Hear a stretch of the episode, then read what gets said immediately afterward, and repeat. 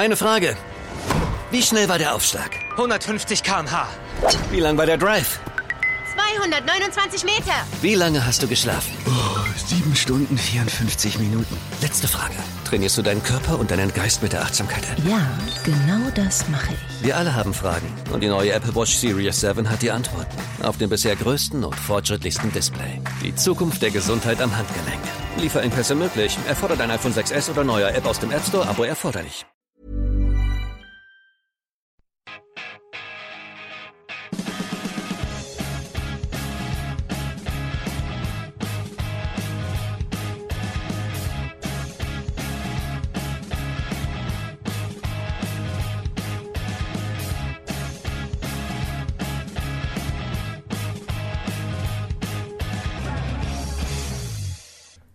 Welcome to the Chelsea Fancast, fueled by Guinness, powered by Celery, the show that loves Reece James. We do indeed. Now, there was some trepidation when Chelsea travelled to Newcastle on Saturday. Uh, they've been something of a bogey side for us down the years, and we all knew that they'd part the bus, and Chelsea, of course, have found it hard to break teams down who do just that. Uh, it looked to be following that pattern for the first half, as Chelsea didn't produce one shot on target and the script looked written for a breakaway Newcastle goal and an undeserved win. But yet again, Tommy T tweaked it tactically to good effect.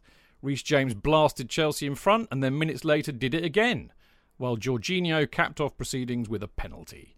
It felt like a really big win at the end, and even bigger when we found out that Liverpool had drawn at home to Brighton and Man City had lost to Palace at home, thanks largely to a man of the match display from our very own Conor Gallagher. And did we mention the Spurs meltdown? Sorry, still laughing. If Carlsberg did great Saturdays. And the title of the show tonight is Rolls Reece Strikes, not once but twice. Chelsea Fancast number 848. And that title is especially for anybody who, like me, loves the clash. I shall leave it at that and say, hello, Jonathan Kydd. Oh, how lovely to be on the show, Chidge the, the Clash were they a band of some sort? They were a band. They were they were a four piece combo. Were they? Were they? Were they iconoclastic? They were indeed. Oh, how interesting! Yes, they're before my time. Mm. How the devil are you? Devilish, devilish today. Thank you very much, devilish. Good work on the fan bite again. Good. Oh, thank you. But I, I, it was too long. I had to cut it I off. I know. There was no. Oh. thank you. all. Yeah, I know. I know. But some people have asked. They've said, where's the, where's the? They want it. Even Ben best, the best is the best bit in it, mate. Funnily enough, I think all I'll do is I'll just go, I think you're, I think you're, I think you're, I think you're. No, it was good work, actually, mate. And by the way, we should tell everybody because I've been getting a few questions about the fan bite. At the moment, JK is releasing them exclusively to Twitter, if that can ever be exclusive. But anyway, exclusively to Twitter and the Chelsea Fancast Instagram account. Um, sooner or later, when Chidge figures out how to get into the Chelsea Fancast YouTube channel that he is currently locked out of, then they will also be going up there. But that will also be under. Well, JK will have to send me the videos too, which is complicated. But anyway, we'll try and get them on YouTube as well. But at the moment, Twitter and Instagram, right, JK? Yes, yes, whatever. Anywhere you want me to put them, I will put them. Lovely. And uh, who have we got on the show tonight? Well, it just so happens we have the uh, the fantastically um, um, erudite and um, um, fluent uh, Chelsea Supporters Trust doyen. Don't know. I've used that word before. Um, Mr. Dan Silver. Yeah, I thought you said effluent for a minute, but no, thank yeah, you. I was going to. I was going to, but it was in my head. But I managed to. Um, yeah. Pass it. We're going to rock the Casbah tonight, aren't we? Oh, yeah. very good. Oh, oh, oh, oh, oh! A band I don't know nothing about. Very good. And um, it, lovely to have you on the show, Dan. Thank you. Good to be here. Yeah, good stuff. Shall I introduce the other? Please do. Good stuff. It is the man who was there at St James's Park, unlike any of us. Yeah, man who spent the night with the Sunderland mate. How did you manage to do that? Was he, he in Sunderland? Was he? a Sunderland fan? Isn't he? he uh, did he, he works. He works for the club. He worked for the club, does he? Oh, well, yes. well I suppose that's forgivable.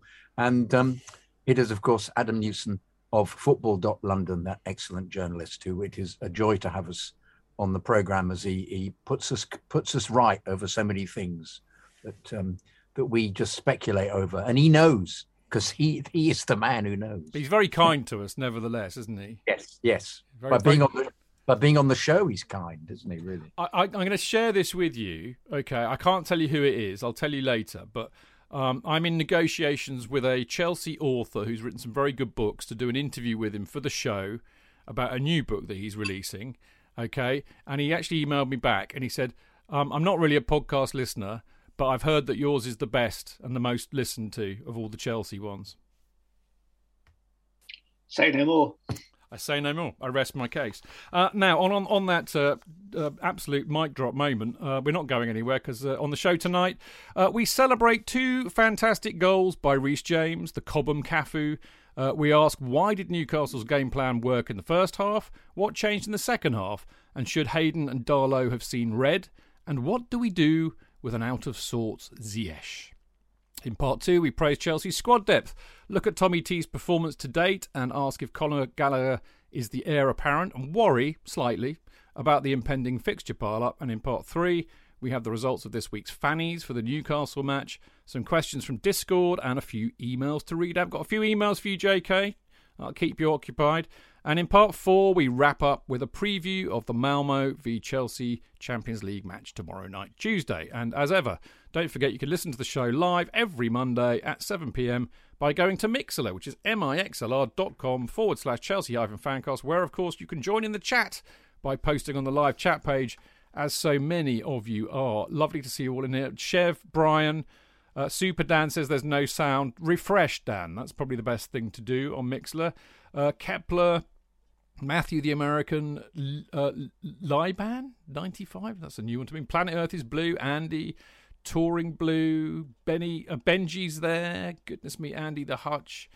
Lovely. Dennis Fredo. And it's really nice to know that we really foxed all of the American listeners we have, who, of course, didn't know that we put the clocks back to uh, God's chosen time, which is, of course, Greenwich Mean Time. So there we go. So we're we're an hour later for you. Uh, but uh, anyway, I'll let you all figure that out. Uh, in a minute, we'll be talking about the football.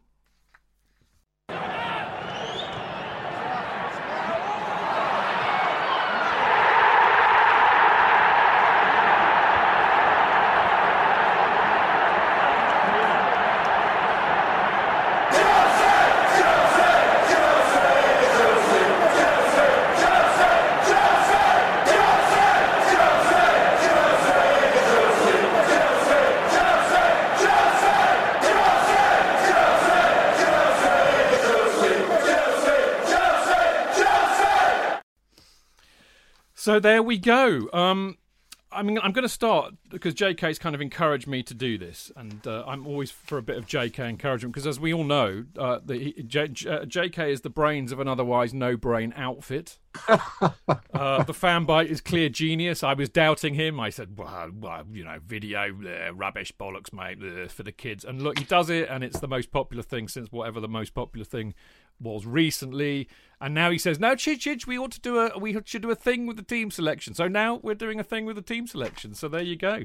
Uh, and of course, as we predicted, J.K., we were not hundred percent correct, but in our you know in mitigation, in our favour, absolutely. Yes, we didn't know that Mason Mount was going to be ill overnight, did we? We didn't, but we still got it wrong as a consequence. Yeah, we would have been right had Mount. We would have been Ill. right. We yeah. were well. You wouldn't have been right, Chidge. I'm sorry. What?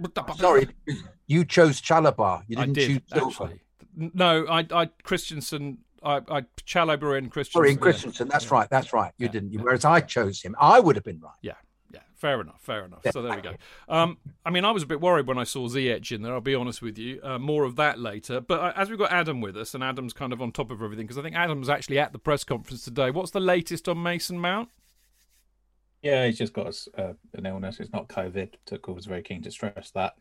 Um, there's obviously this bug that's been going around, so it wouldn't be surprising if it was that. So I don't think it's anything major to worry about. Wouldn't be surprised if he's back um, for Burnley, uh, but no, no real need to, to take him to Malmo.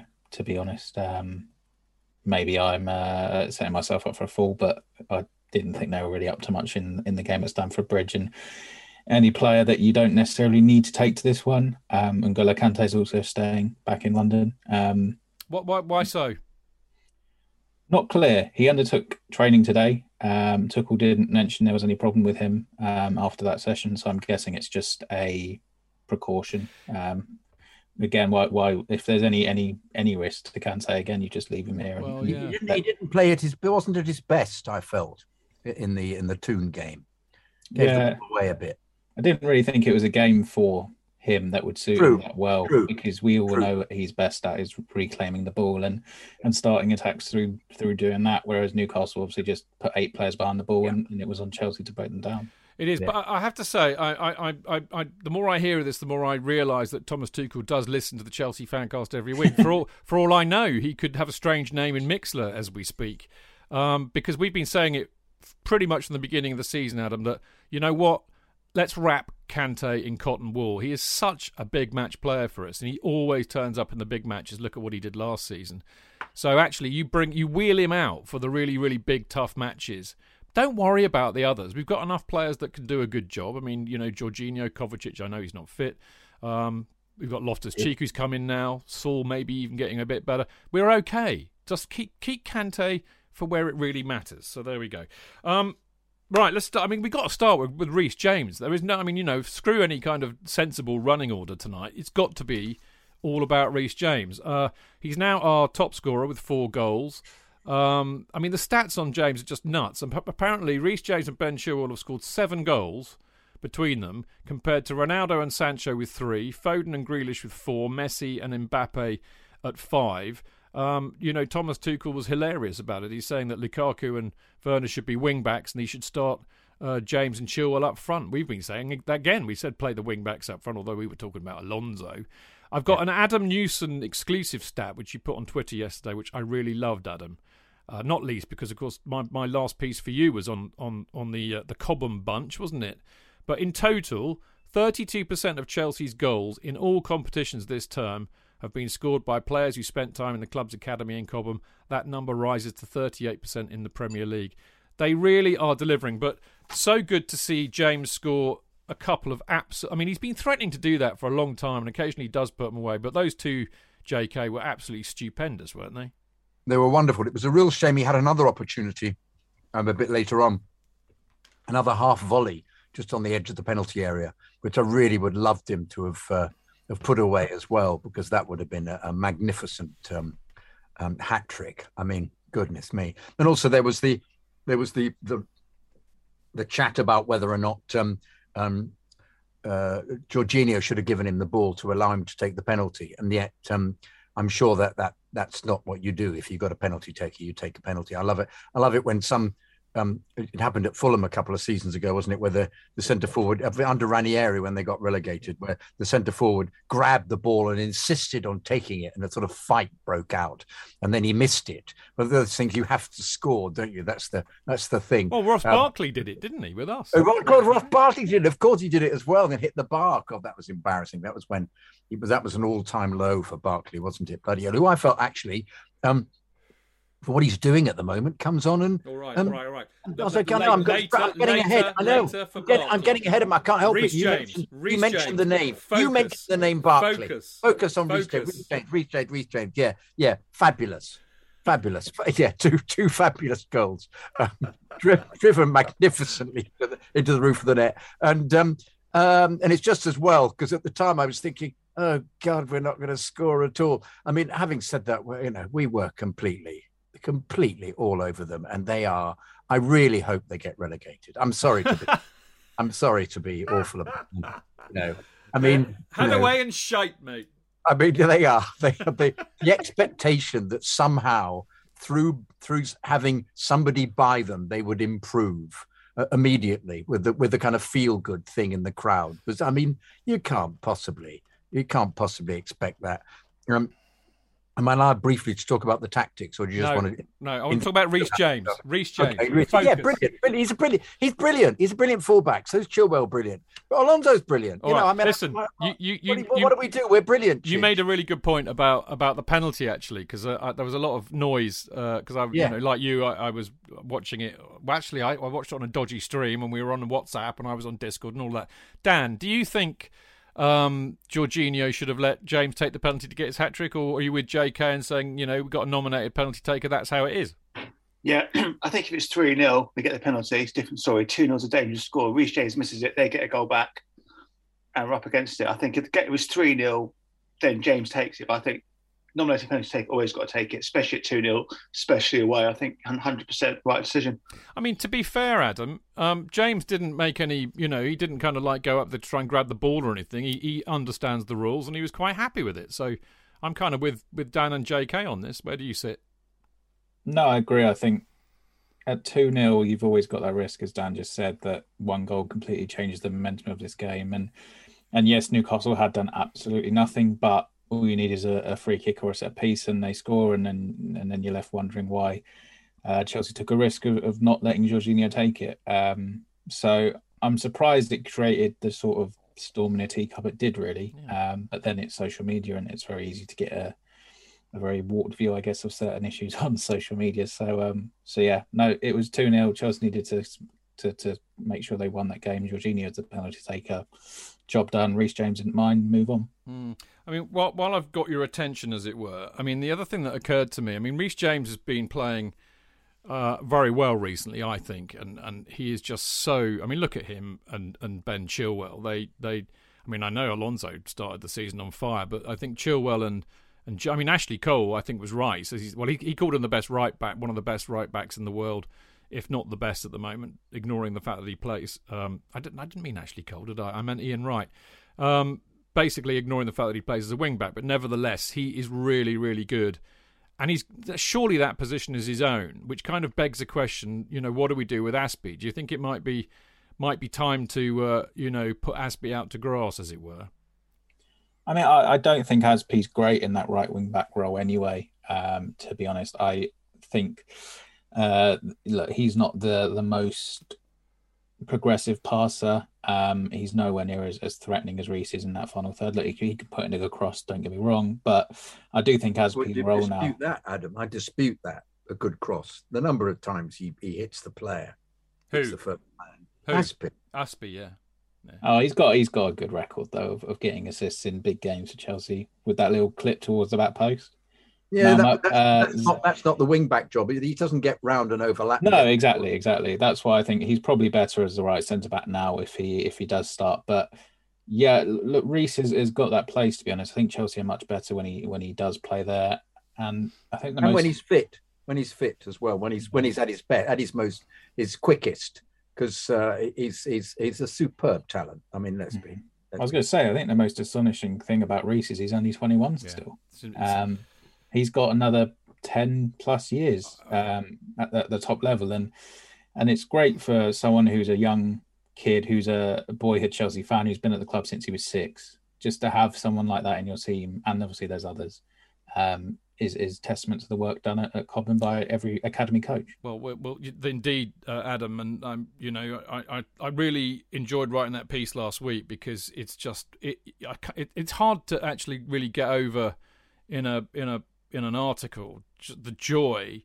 Uh, you know, an old git like me who's been supporting the club for a long time gets from finally seeing this all work and seeing these kids come through and seeing how bloody good they are. And you're right. I mean, you know, they're tw- 21. It's ridiculous. They're so young.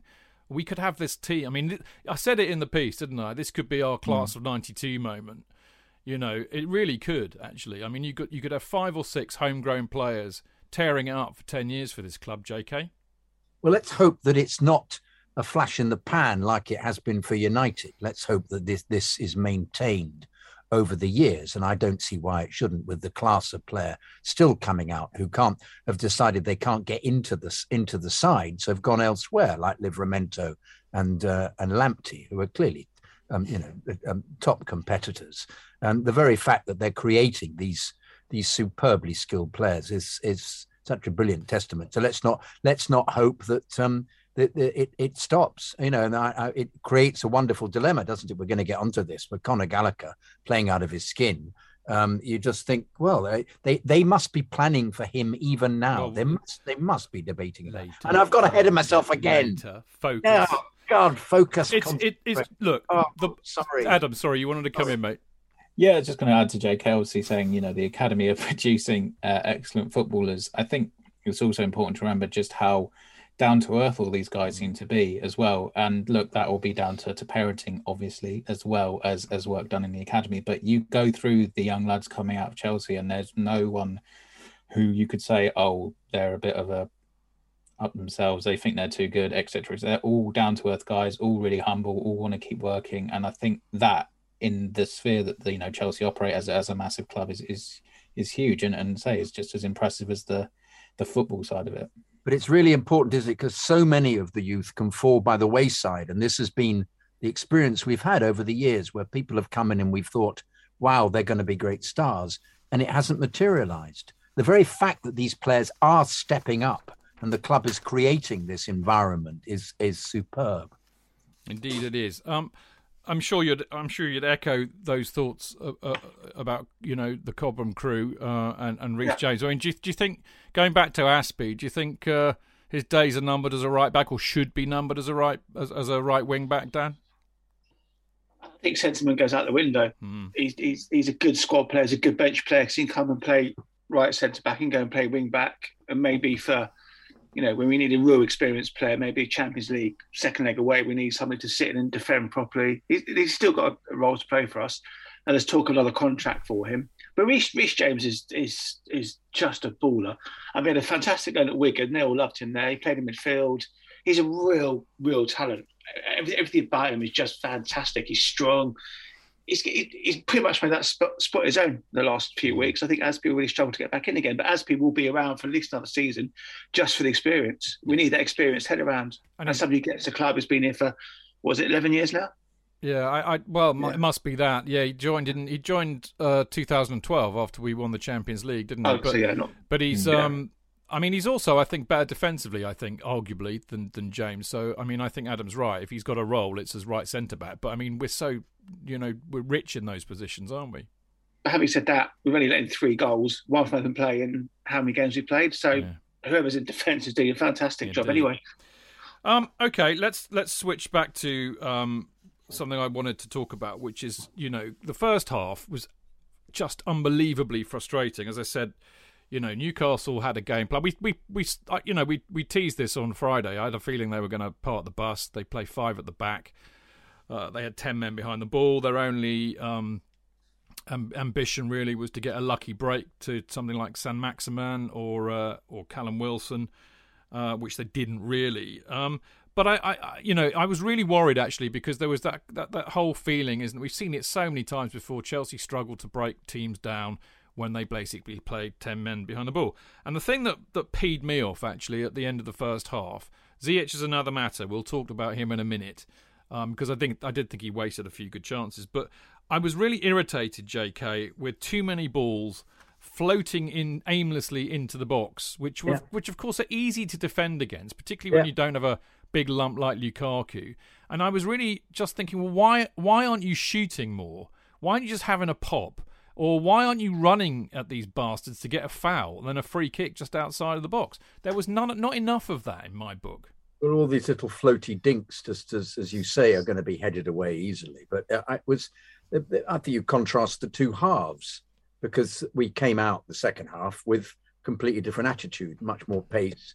And uh, I thought Odoi excelled actually at taking people on. I was really impressed by the by the the, the way they went uh, they went up. I, one thing just to, to digress from this a moment, we were aided uh, in in them not getting a breakaway goal by Tierney, the referee, actually being on the case and noticing that um, uh, Callum, what's his face, um, what's the Wilson. name? Of, uh, yeah, um, just backed in consistently onto um, uh, Christensen, and uh, and didn't give um, that the tendency that lots of referees do is they they they somehow believe that the centre half is doing all the fouling, whereas all he did was back back into him, and it meant that that pressure was taken off because that was one of their main tactics was a, a, huge boot down the pitch. I'm have to say, as I as it, you expect when they're playing with with the, the the eight men behind the ball and the two quickest players to run after it and hope that a little flick on gains gains them an opportunity. And it happened a couple of times in the game, and we dealt with it really competently because we're very uh, obviously been set up to deal with that. But it, it, it helped that Tierney wasn't an idiot and uh, and noticed that that was Wilson's main aim was just to put enormous pressure on Christensen illegally, and uh, so I was. Um, uh, he gave a. There were. We're going to get onto the uh, the idiocy of uh, of the two sendings, the two possible wait, sendings wait, off. Let's, let's, I said we're going to get onto that. We're going to get onto that. I'm not doing it Dan, now. Dan wants but, to come in with something. Sorry. Oh, does yeah, he? Okay. Point of those, those, you know, with Havertz up front, we haven't really got a strong centre half to win headers. Again, it was almost like a pointless exercise because Havertz, you know, he's not going to win a challenge up against a really strong centre half. So it's really pointless. These little dig crosses in. I just don't know why they do it. I mean, Adam, you got any thoughts as to why they would have done that? I guess there's an element of just frustration when you have that many players back and you've gone side to side, you've gone back and forth. Comes a point when you do want to try and force something, um, and maybe it is just a bit of frustration, a bit of desperation to try and make something happen in a game that's that tough. Um, yeah, when you don't have someone like a Lukaku in there, I mean, Havertz isn't too bad in the air, but he's not going to overpower a centre back. So, yeah, I think it's just a case of, of the game state sort of forced mm. Chelsea into it. Um, but then in the second half, it changed a bit. They are looking for players though when they do the dink in. It's not as if it's just an aimless. It's dink. easy to defend, mate. Oh, completely. I agree. I'm, I'm not. I'm not looking for a positive here. I'm just saying that it's not aimless. They are actually p- trying to pick somebody out who's in space. It's just is that it's as you say, it's easily headed away. But uh, I, I, um, what what's it, the ball needs to be played much more quickly, and to, for for the the fullback or the whoever it is to get to get behind uh, the, the defense and then center it, which which uh, once again, if it's a dink in when it's centered, that's easily headed away. But it's normally the driven cross that causes the problems, isn't it? So, mm. um, or alternatively, if you're Brentford, it appears to be the, the one that's just kicked miles up in the air, and then everybody just has a free fall for, for it, free form, and it all sort of it's second ball, and then you see what happens with that. I mean, I I, I, I think they they I, I, was still impressed by the way we played in the first half. I, it wasn't a, we were so completely all over them, but we did the ball just wasn't getting in there quickly enough. And we did have several opportunities, but they, as you said earlier, they fell to Ziyech. Well, they did. I'm going to still hold on Ziyech because you, you got into the second half, and I think that's it's a very nice contrast to what happened in the first half, isn't it? Because I mean, I, I thought I thought they. I mean, the obvious thing is that I thought they up up the ante considerably. They just looked more energetic and they were quicker. And that's the point you were making, J.K. They were much quicker yeah. Yeah. around the box. And of course, as, as, as soon as one goal, uh, you know, Reece scored that goal, the floodgates were, were sure to open. But um, I think the other thing to take note of is I, I actually think bringing on uh, Barkley and Loftus Cheek for Kante and Ziyech also made an impact. But the other thing, Adam, I, I hear Jorginho was quoted as saying that uh, Tuchel made a tactical tweak. Do you know what that tactical tweak was? No, no, I thought it was interesting. He didn't say it, uh, so I'm guessing it's something they're going to keep to themselves. It's secret, but a secret I, tactical tweak.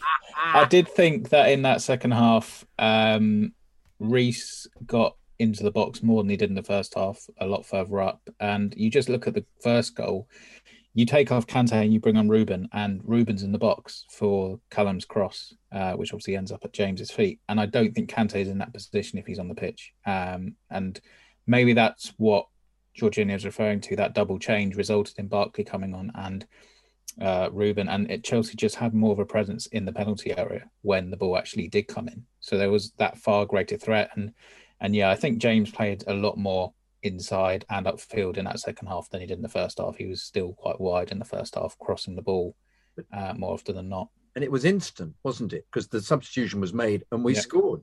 Mm. Yeah. I think you look at a replay of it, and there is, I think, I think even Tuchel mentioned there's like four players in the box, which yeah. they weren't doing in that first half as much. So absolutely right, absolutely right. Um, now uh, going to to Ziyech because I know we wanted to talk about that. Um, I kind of I kind of felt from a bit actually because you could see he was trying. I mean, well, it's it's a hard. I mean, I, my, criticism of Ziyech on the whole is that he doesn't do enough, which is another way of saying he can be a bit lazy. But I was very interested to read that he had the lowest pass completion, about seventy six percent or something of all all of the the players. I know I know that Thomas Tuchel absolutely just went nuts at him because he, he, he misplaced a pass. But I just kind of wondering, really, you know, one thing I will say in his favour, he's pre- you know he's prepared to do what I, I, was moaning that the side weren't doing enough of in the first half. He's prepared to crack a shot off, and uh, okay, stupid of him to be offside for that one that that did go in but was disallowed because that would have been a great goal. So it's hard to know really what to say about him. I mean, is it is it is he unlucky? Is it is he just out of form? You know, or, or what? It's really hard. Dan, what do you reckon, mate? It's a combination of everything. I think he's every time he's got some momentum, he's got an injury. I think under Frank last season, started really sharp, got injured, had a good start to pre-seasons, got injured. He hasn't really had a run of games without injuries. So it's been it's been a bit unfortunate. I mean, he's clearly clearly a very talented player. Maybe it's a sort of classic, you know, rabbit headlights. He's come to a, a huge club, no disrespect to Ajax. He's come to a huge club and he's he's struggling to kind of you know make his mark. But so many injuries. I mean, you know, he was absolutely on fire start of the season, got that shoulder injury, then the headache, what have you, and he hasn't really hit hit the heights he can do. And I think it's also I think he's other players have developed and kind of almost surpassed him. He's almost like he's missed his chance as well. He, he, he, I think he's trying too hard. I get that feeling. Like even that ridiculous foul that he made for the um, for the yellow card was just you just think what what frustration. Yeah, yeah.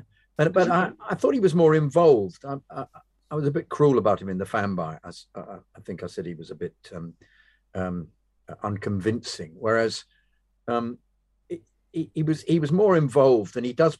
I just wish he'd be more Robben-like. We keep going on about it. He's got that ability to to curl the ball with his left foot coming in from the right, and um, and and that can be such a, a brilliant tool to open up defenses in that kind of situation from a distance. Um, uh, it's tricky. You don't know what he's told in training. Perhaps he's told not to shoot like that because it's giving the ball away unless he's being accurate enough. But he, he did the one, didn't he, that was turned over, which was a brilliant shot. Which um, and the goal, of course, was fantastic, and he was just a, a few feet, a few inches offside. Yeah. So I think we'd be talking about him differently if he if that goal had gone in. But I, I thought that was one of the better performances from him, even though we're very dissatisfied with him still. Yeah, so I think when he came on, was it the Southampton game or the last league game, he actually had quite a good 20 minutes playing out on that wing, didn't he? Because he was involved one, two, he'd love to shoot for the Mounts goal. So, yeah, you know, he's had yeah, a couple yeah. of nice moments, but just he needs a run of games, needs to stay clear of injury. But this is Chelsea, you don't get the luxury of that time oh, absolutely, anymore. Absolutely, You know, because if Timo comes, Timo's fit after the international break, he'll probably come back in. with Will Lukaku come in, and he's he's back down the pecking order again. Well, I mean, you know, it's hotting up, isn't it? Because, hmm. I mean, I, I, I mean, Havertz, who we, you know, hardly talking about tonight, really um, but I still think he offers something in that role that seems to work better for Chelsea. You know, even if he hasn't scored many goals since Lukaku and Werner have been out, how many goals have Chelsea scored?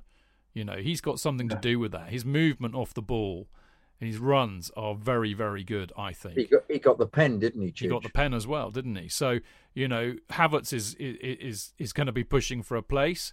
Hudson Odoi, I think Callum, I mean, arguably are one of our men of the match. I mean, we all know who's going to get it tonight, but I think Callum was up there and he's delivering now. So he's going to be hard to dislodge. Pulisic is coming back from injury; he'll be available. Mount's got to get in there somewhere. So you know where where does Ziyech fit in? You know when everybody's fit and in form. That's the that's the problem he's got. I think.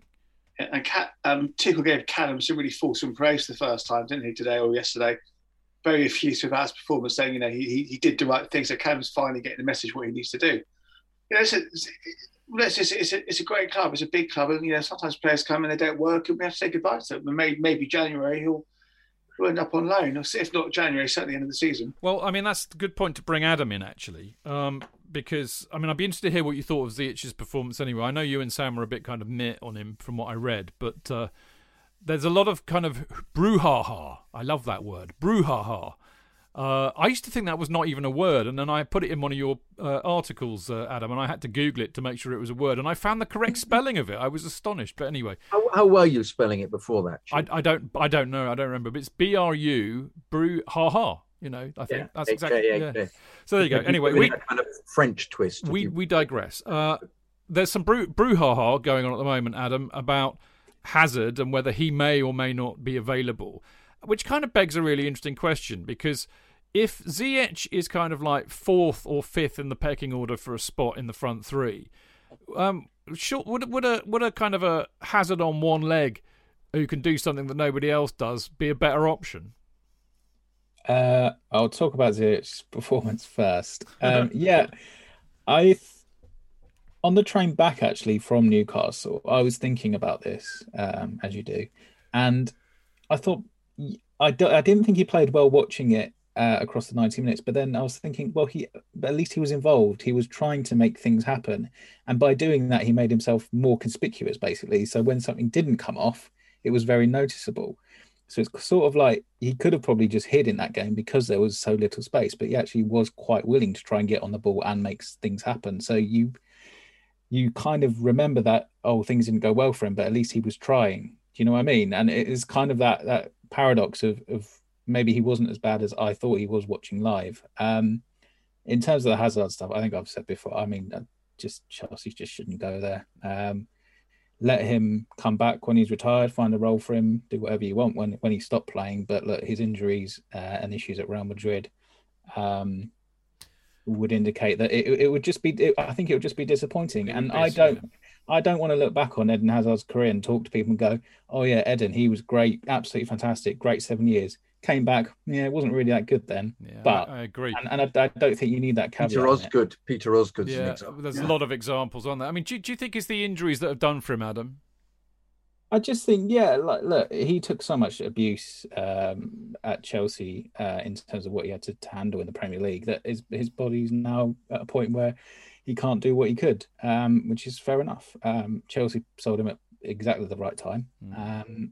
So leave it there, and, and, you know, as I say, move on. And he wouldn't fit into Tuchel's football anyway. He mm. doesn't press. He he would get shouted at by Tuchel every week for not pressing, and, and ignore him, of course, like yeah. he used to with Sarri, didn't he? Dan? Yeah. Yeah. Also, I think if you know Chelsea looking to the impact Ronaldo's had at United, it's going to be two very different players. Ronaldo's supreme athlete. See that, see that goal he scored, that volley. Yeah, incredible. Was, He's been very lucky with injuries. Wonderful. I just, I just think he'll be a real utter cry if we sign him back. Let him see out his career in Madrid. It just it's, it's, it's, regression if we bring him back. Yeah, I agree. I, am with you. I mean, I, I, love him to pieces, and I want to remember him as the one of the best players I've ever seen play at the club. Actually, is that? Isn't this just a, an idle rumor? Isn't this just a you know utterly fabricated? This this. Well, Real Madrid do want him out because uh, they're paying him a load of money, and yeah. he's barely playing for them. And and Ancelotti said that the problem Hazard's got at the moment is he's got a head coach who doesn't pick him, who's picking other players ahead of him. Um, so Real Madrid are trying to probably shift him off their books because he's on a lot of money, but um, I'm not sure who would be willing to take him on that money. I can tell um, you who. Newcastle. yeah. There's a, can you see Eden Hazard going Newcastle in January if they're in the bottom Why three? Not? No, but 500 grand a week might make that weather a little bit better to cope with. Yeah, definitely. Interesting stuff. Uh, now, I did promise JK that we would talk about the. Uh, well, I think there were two potential sendings off, actually. Um, one was uh, uh, Hayden, who, who frankly did Christensen, studs up on the shin. Why did that not get sent off? And then uh, there's a. You could say that Darlow could have gone for his uh, tripping up. Um, Havertz in the box, but I think Hayden was nailed on red for me. J.K. Why on earth didn't Tierney send him off? Oh, what? I am. I am aghast and bemused at the idiocy of it once again. You know, it went goes to VAR. All right. I mean, to once again to to, to give Tierney his due, he's up with play a lot.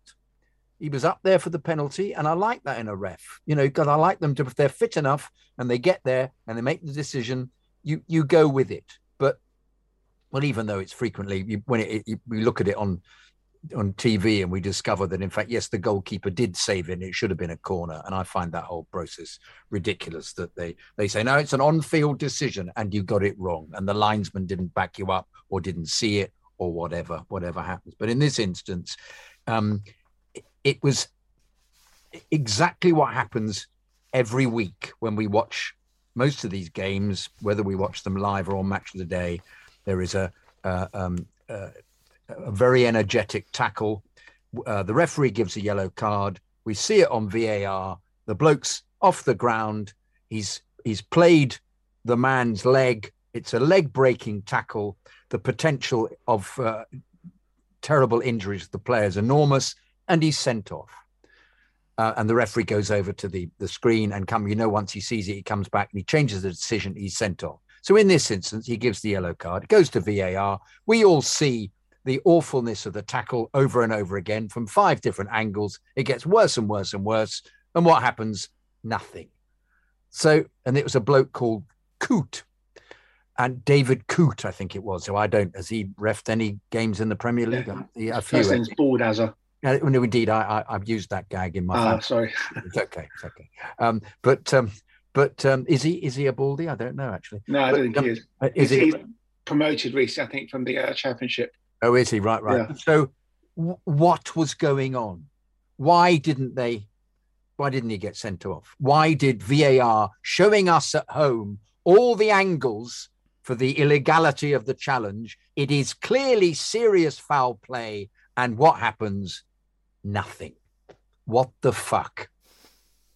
I don't think there's anything to add to that unless somebody's desperate to, because I think you've just said it all, really, JK. Dan?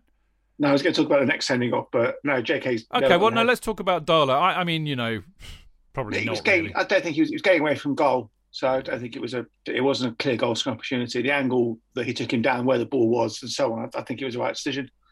They've also removed double jeopardy. They have. Yeah, they have. Yeah, yeah, Yeah. they have. They have indeed. Uh, I was going to say if it was Werner that had gone down, it definitely wouldn't have been last man because they wouldn't have put it as a goal scoring uh, position, really, would they? uh, okay, we must move on as we often have to do. And uh, before we do, uh, a quick plug for this week's football at football underscore prizes Oh. competition. Sorry, may I just make one more refereeing thing? Yes. the strange, strangely named Cursed, whatever his name was, Cursed, um, actually pushed Havertz in the head onto the Newcastle player. I don't know if you saw that. No. No, You didn't see. None of you saw that. No. You But that- imagined it. Uh, uh, no, I did not imagine. Well, your my your stream was going down. My stream went down before uh, just before the penalty was awarded, so I didn't I didn't see the bloody Havertz uh, foul until uh, later. But there you go. Okay, Okay. Right. Okay, So no, just to say that was another sending off, by the way. right. This week's at football underscore prizes competition is the chance to win a signed and framed John Terry Chelsea T-shirt. It's like a blue shirt with his number on the back, but it's got his signature on it, which of course makes it incredibly valuable. Uh, now the tickets are four pounds ninety five pound uh, ninety five p each, and the draw ends this Wednesday, third of November. To enter, go to footballprizes.co.uk forward slash product forward slash John hyphen Terry hyphen frame hyphen two.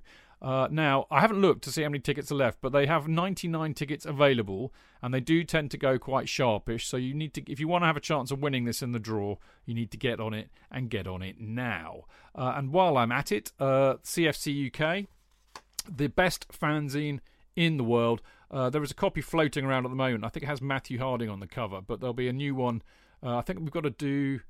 Uh, so the deadline's a week on Friday, according to DJ. So there'll be another one winging its way to you soon after that. Now, here's the thing. I mean, obviously everybody knows you can get it at the Fulham, uh, you know, the stand that's opposite Fulham Broadway Tube. Uh, so that's lovely if you can do that. But if you know many of you don't get anywhere near Stamford Bridge on a match day, but you can subscribe. Uh, if in the UK, uh, it'll cost you 16 quid a year subscription. That's 10 issues, minimum of 10 issues. Individual copies cost two pounds each. If you're in Europe, it's 35 quid. If you're in the rest of the world, it's 45 quid. Um, you can also get it digitally. So if you want a PDF version of it, uh, that's six quid for the season. Uh, individual issues are one pound. To do all of the, to, to get on board with all this, it's easy. You just uh, email fanzine at cfcuk.net. Um, you can pay by pa- PayPal to that uh, email address as well. If you you know you'll need the uh, Dave will need your email address and your full address if you if you're going to get a hard copy. So best to email fanzine at cfcuk.net. There you go. Now we'll be back in a minute. Eine Frage. Wie schnell war der Aufschlag? 150 km/h. Wie lang war der Drive? 229 Meter. Wie lange hast du geschlafen? Sieben Stunden 54 Minuten. Letzte Frage. Trainierst du deinen Körper und deinen Geist mit der Achtsamkeit? Ja, genau das mache ich. Wir alle haben Fragen und die neue Apple Watch Series 7 hat die Antworten. Auf dem bisher größten und fortschrittlichsten Display. Die Zukunft der Gesundheit am Handgelenk. Lieferengpässe möglich. Erfordert ein iPhone 6s oder neuer App aus dem App Store, Abo erforderlich.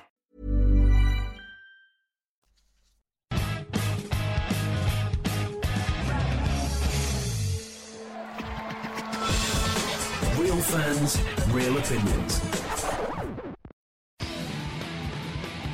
I'm Jason Cundy, and you're listening to Chidge and the boys on the Chelsea Football Fancast. Total nutters and proper Chelsea. Footballfancast.com.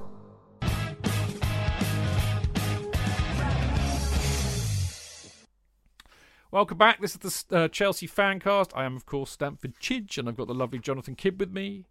Great to be on the show. Thank you. The marvellous uh, Dan Silver. Good to be here. And the very erudite Mr. Adam Newson. Thanks for having me. So there we go. Guys. Good, uh, good cast tonight. Good team out tonight. Uh, and talking of, I mean, it's interesting because there are four of us, and my my first point for uh, the second part of the show about the Newcastle match is we were we were without four key players on Saturday, thanks to Mount going croc before you know the night before. So Werner, Lukaku, Kovacic, and Mount. You know, quite possibly four players that would have started. And you know, okay, it was Newcastle. They are Hadaway and shite. This has to be said. But I tell you what, it got me thinking, Adam. It got me thinking. If you took four key players, like you know, normal first eleven starters out of City or Liverpool, how do you think they might fare? If they were playing Newcastle. Well, very right. true, very true. but you know, it's a valid point. In other words, what I'm really trying to say is, I think our squad depth's better than theirs. It's definitely better than Liverpool's, um, and you can make a, a, strong case for City too. I think. Um, again, this is it's very much by design, obviously, but also we've got to, to throw in the element of, of Cobham saving the club loads of money and, and not actually having to spend loads on fringe players like they've done in the past on you know Zappacosta, etc. Um, but yeah, look, Chelsea have had these injuries at a favourable time um, as well.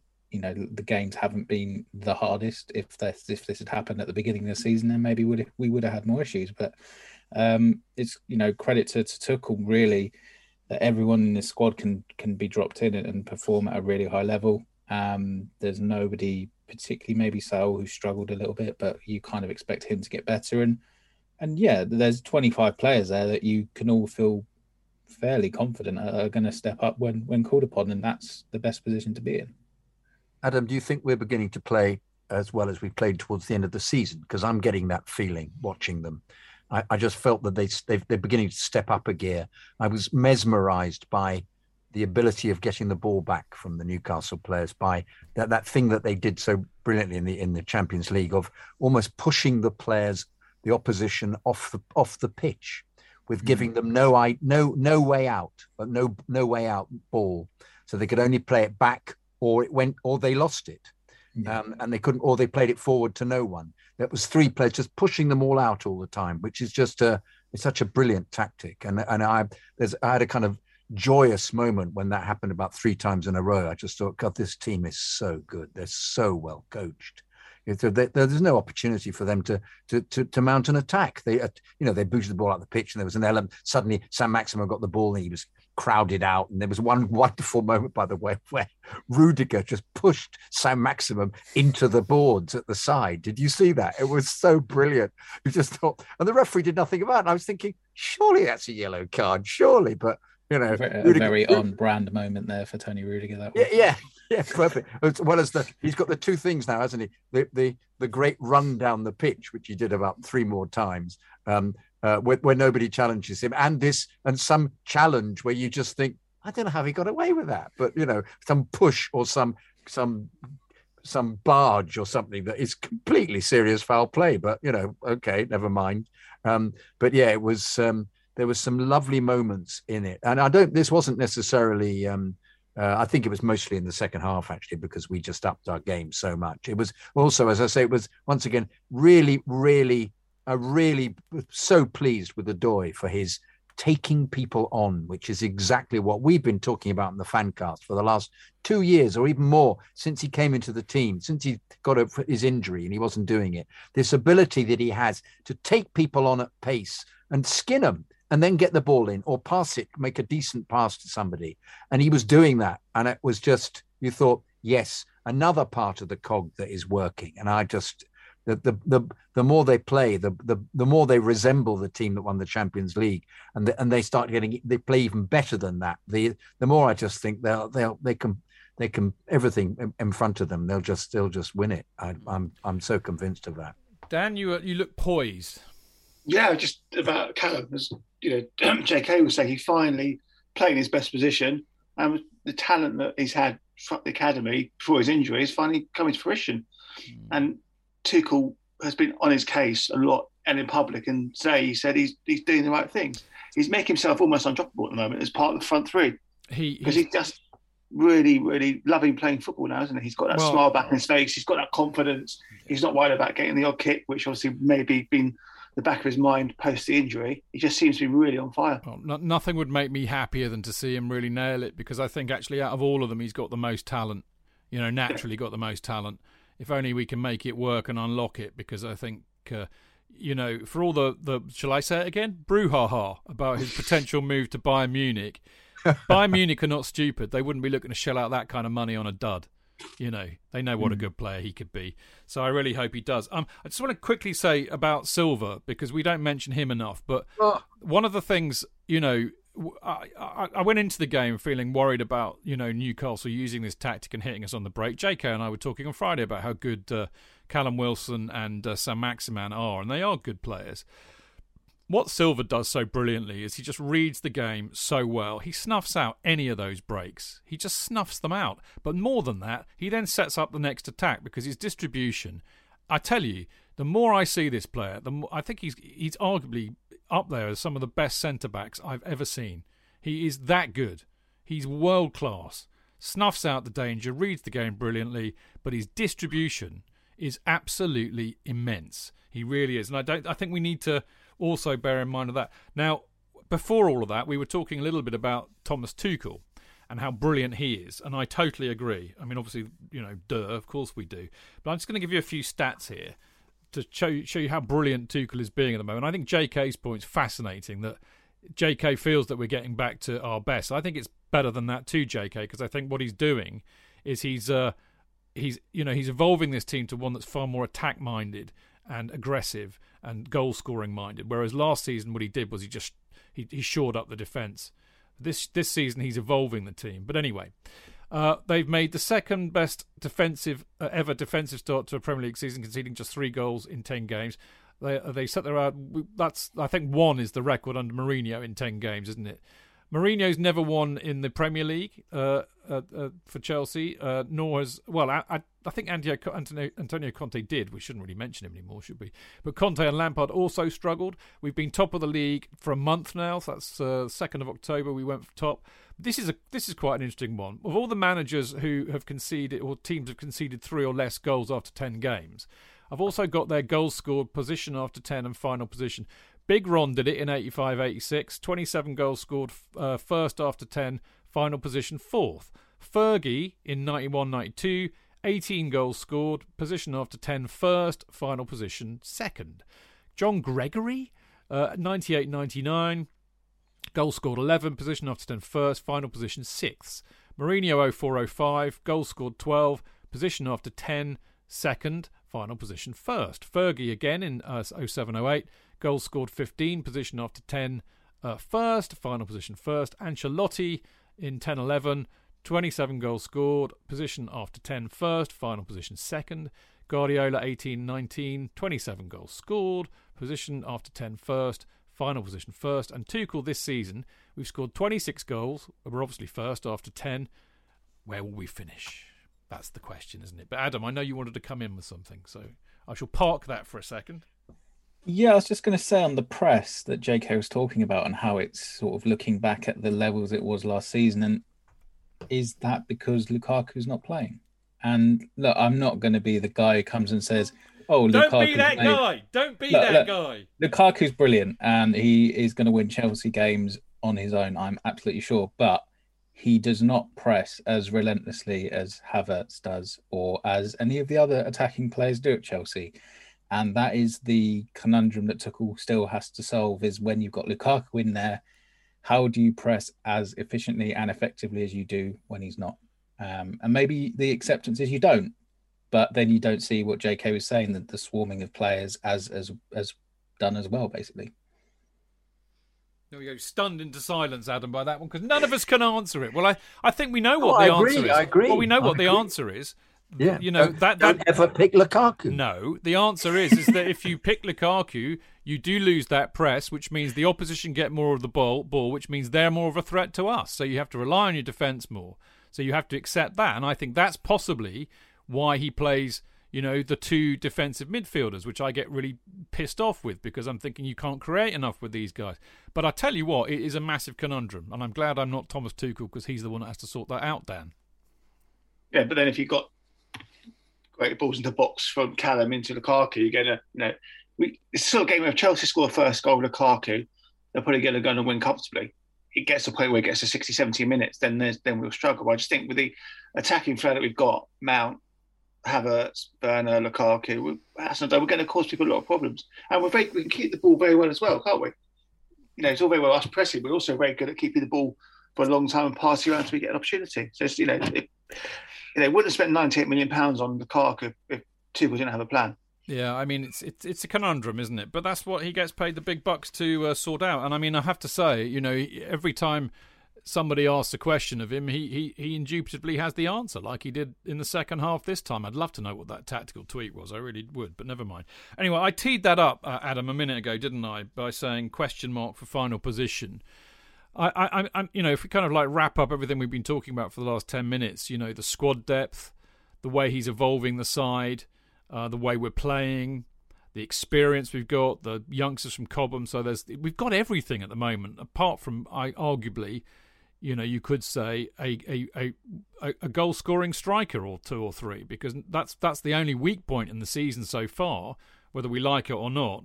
But I mean, are you? I mean, I'm a bit with Tuchel on this. I think it's way too early to call it because we know that there's a. I mean, I, I mean, I know that I'm skipping ahead here, but um, you know, we got the Carabao Cup draw because we got through that. I mean, we've got ten games. Is it in in uh, December? Watford away, West Ham away, Zenit away, Leeds home, Everton at home, Wolves away, Brentford away in the Cup, Aston Villa away, Brighton at home.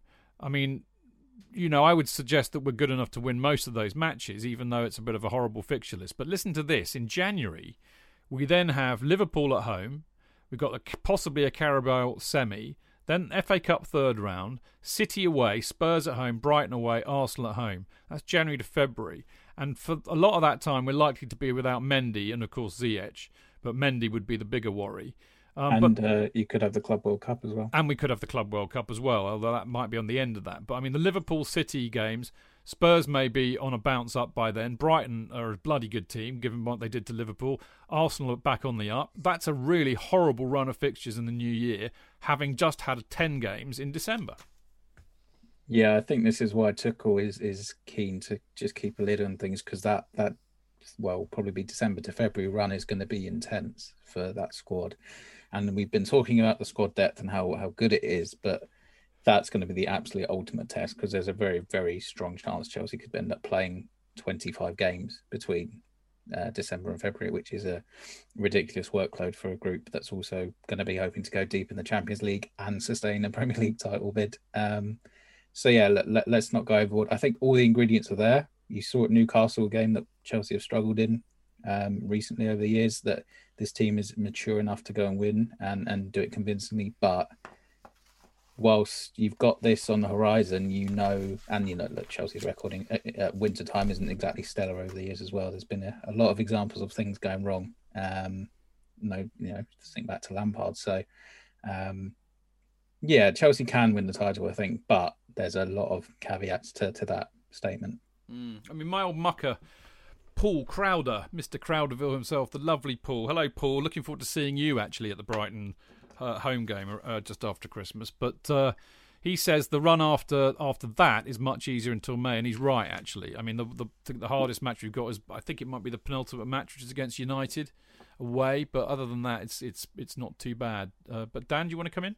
Yeah, I just think listen, we're, any other best position to be in right now. Any other team want to be top of the league, and given like the weekend fixtures when United, City, and Liverpool, West Ham, those teams are going to drop points, might just have a little bit of breathing space come sort of close the play on Sunday. Mm. So we're in a good, we're in a good, good, great position to be in. And as we say, we're probably not even on top form yet. We're on good form, but we're not on top form. Well, I think the key to it is again. I, I mean, I go back to what we were talking about before with a brilliant question uh, raised, indeed, about uh, what do we do about Lukaku and Werner, and if he can, if he can figure that out, if he can get, you know, if he can get those two scoring without losing anything or, or manage to deal with the you know the, the lack of press that you get from uh, from Lukaku. I mean, maybe, maybe you know that's why Lukaku and Werner are, are, are or, or, or Lukaku and Havertz even are, are, a really good pairing because what you, you do is you get Werner or Havertz to do the pressing for Lukaku in a way. Maybe that's the solution. But if he can get those two scoring, then bloody hell, we will be something else. I think. Um, uh, J.K. I'm delighted to tell you there Yeah. is a song for Tommy Tuchel. Is this not, not the old song that there's been was Lampard? It's a rebrand. Yeah, rehash. Yeah, I, I'm I'm not pleased. No, I want I want something original for him. I But, want well- I, I want your song, Chidge. Yeah, your I want my song. was great. I know. But, you know, I I find this rehashing of old stuff. We've got you know he, we, he's all we need. They rhyme need with league, and they you know and they get two other players that you know we've got we've had enough Timo bloody Werner bloody hell songs. You know Timo, we've got Timo and what is it the other the other um we've got and you know rather that Havertz was included. I know he he's silky German. I think song. that's a brilliant song. I, I, I love it. It's, I love it. It's not being sung enough. But that's that's a proper song because it's. Yeah. I've never heard that anywhere else. That's that's quality. That is. I've heard bits of it in other clubs. Have I you? think, yeah, yeah. But it, but it nonetheless. I thought Belinda Carlisle was more exclusively Chelsea. Really, I would hope so. I would hope. I would so. like to claim her as one of our own, Yeah, I, I think and she and a lot more besides. Actually, I think she probably is a Chelsea fan. We should ask our our friends over the pond whether Belinda Carlisle supports Chelsea. I'd like that very much. I bet she's a go-goer. Very clever, very Cool. clever. She was originally with the Go Go's, of course. For those who don't, Who, for those who think I'm just being misogynistic, oh, Yeah, fu- yeah, exactly. Yeah, yeah, yeah. Not even by by talking about her, her sexual proclivities, Mm. but you weren't. You were talking about a band she was in. Yeah, yeah, yeah. Good. Yeah. Somebody wanted to, somebody, somebody put their hand up then. I thought I'd just leave you hanging there for a minute. Get us out of this moment. Yeah, yeah, yeah. Yes. But- um, but so you, you don't approve of the Tommy Tuchel song? No, but it's it's lazy. There is it isn't a Tommy Tuchel song. It's a an old version, and then it's talking. We need a, you know, I'd rather even have oh Tommy, Tommy, Tommy, Tommy, Tommy, Tommy Tuchel specifically for him, not an old when he's mentioned in it. That's not good enough, is it? Really, for me. I mean, I want, I want. um, oh and- my God! Sorry, breaking news. Sorry, this trumps you massively. But Paul Paul Crowder says, "I'll ask Kathy, the bass player. We were in a band together in the '90s. But um, tush. Hey, send her send her my number, Paul. That's all you need to do. Enough said. Um, anyway, uh, yeah. So, um, well, okay. I'm with J.K. on this. I think the only and the best Thomas Tuchel song is the one that I did that I sang on the show, at much uh, cost personally uh, in humiliation. But I did sing the sing the song, and I thought it was rather good. But of course, you know, you don't get these songs going unless you you're in the pub, on a train, or in the ground. It just doesn't happen. So. Uh, that ain't going to see the light of day. Now, listen, I want to talk about something probably more important, really, um, which is kind of odd, isn't it? I mean, you know, Reece James was fantastic. I would imagine is a shoe in for man of the match and the and the and the Guinness moment this week. But you could say, arguably, the best performance by a Chelsea player this weekend was in fact Conor Gallagher, uh, in, when when Palace beat City two 0 I mean, he was absolutely left, right, and cent- front and centre in that match. He was brilliant from the highlights. Admittedly, just the highlights I saw. And you know, we've been saying it on this show for weeks. What we what this team needs, what this team doesn't have, is a genuine box to box midfielder who can score. And I think it's really interesting, isn't it? Because I've been desperately trying to compare, uh, and have done on the show, compare Mason Mount to Frank Lampard as the heir to the Frank Lampard throne for about a year and a half now, two years now. I got it all wrong. I think it's Conor Gallagher. I mean, the way he put that goal away against Palace, that was Lampard esque. The way he gets into the Or box Palace. late, Yeah. yeah, the way he gets to the box late, pure Lampard. Some of his passing, I mean, he he could be the heir to Lampard's throne. Who would like to respond to that one first? I think he's a terrific talent. I mean, he just such an engine on him. Just just so impressed. Every time I've seen him, he's just been really good. And I think I think um, Kevin Day, who does another podcast, was saying how good he was, saying it just you know we got it just it just takes the team to another level. Another superb column talent and a great loan last season. Last season was at Swansea, wasn't he? West Brom. West Brom. West Brom. West Brom, yeah, and before that Swansea. So he's he's another one that's going to Chelsea have to really make some decisions about him come May because he's clearly a talent, knows where the ball is, knows where, knows where the goal is. I love him. He's proper Chelsea, and he's hard. He gets stuck in. He seems a really good all-round midfielder. He shoots from strange angles as well, doesn't he? Which is really great. He he, he whips it round. He'll, he'll have his back to goal and have a, he'll have a go. And uh, and nine times out of ten, you you catch him out because of the angles he comes Yeah. from. Yeah. Um, respectfully, he's not in a top Premier League team. He's really more than head and shoulders above everybody else. He's really standing out. Mm. Adam, in, you know, I, I really desperately want to see Conor Gallagher come back next season and, and you know, get game time for Chelsea because I, I, I mean, I really do think he, he, he looks the he's the first player I've seen that's come through since Lampard who looks like he could do it. I mean, he, you know, he's not Frank Lampard. Let's be obvious, on, honest, but obviously he could do that kind of job. What do you think? Yeah, yeah, he's not Frank Lampard, uh, but he definitely has the characteristics. There's only two Frank Lampards. he definitely has the characteristics uh, of, of of Lampard's game in that respect. And yeah, I'd love him to come back next summer uh, and be incorporated by Tuchel. Um, Tuchel liked him this summer by all accounts, but couldn't guarantee him minutes essentially. Uh, so I don't think that door is closed. Um, but as much as it pains me to say this, you know, it's Chelsea, and we all thought there was a very strong chance of Marc Guehi coming back this summer uh, and being incorporated, and, and he got sold, obviously. So I do think there's a a very interesting dilemma emerging for Chelsea over the next two years, I would say, because you've got Gallagher, you've got Gilmour, you've got Livramento with the buyback, you've got Tino Anjorin um, having made a very good start at Lokomotiv Moscow, who, if they sign him, you'll have a buyback on him too. You've got uh, Levi Colwill doing very, very well at Huddersfield. You've got Ruben back in the fold. I mean, it's not out of this world to say you could have 10 academy grads in a Chelsea squad because I think the talent is all there.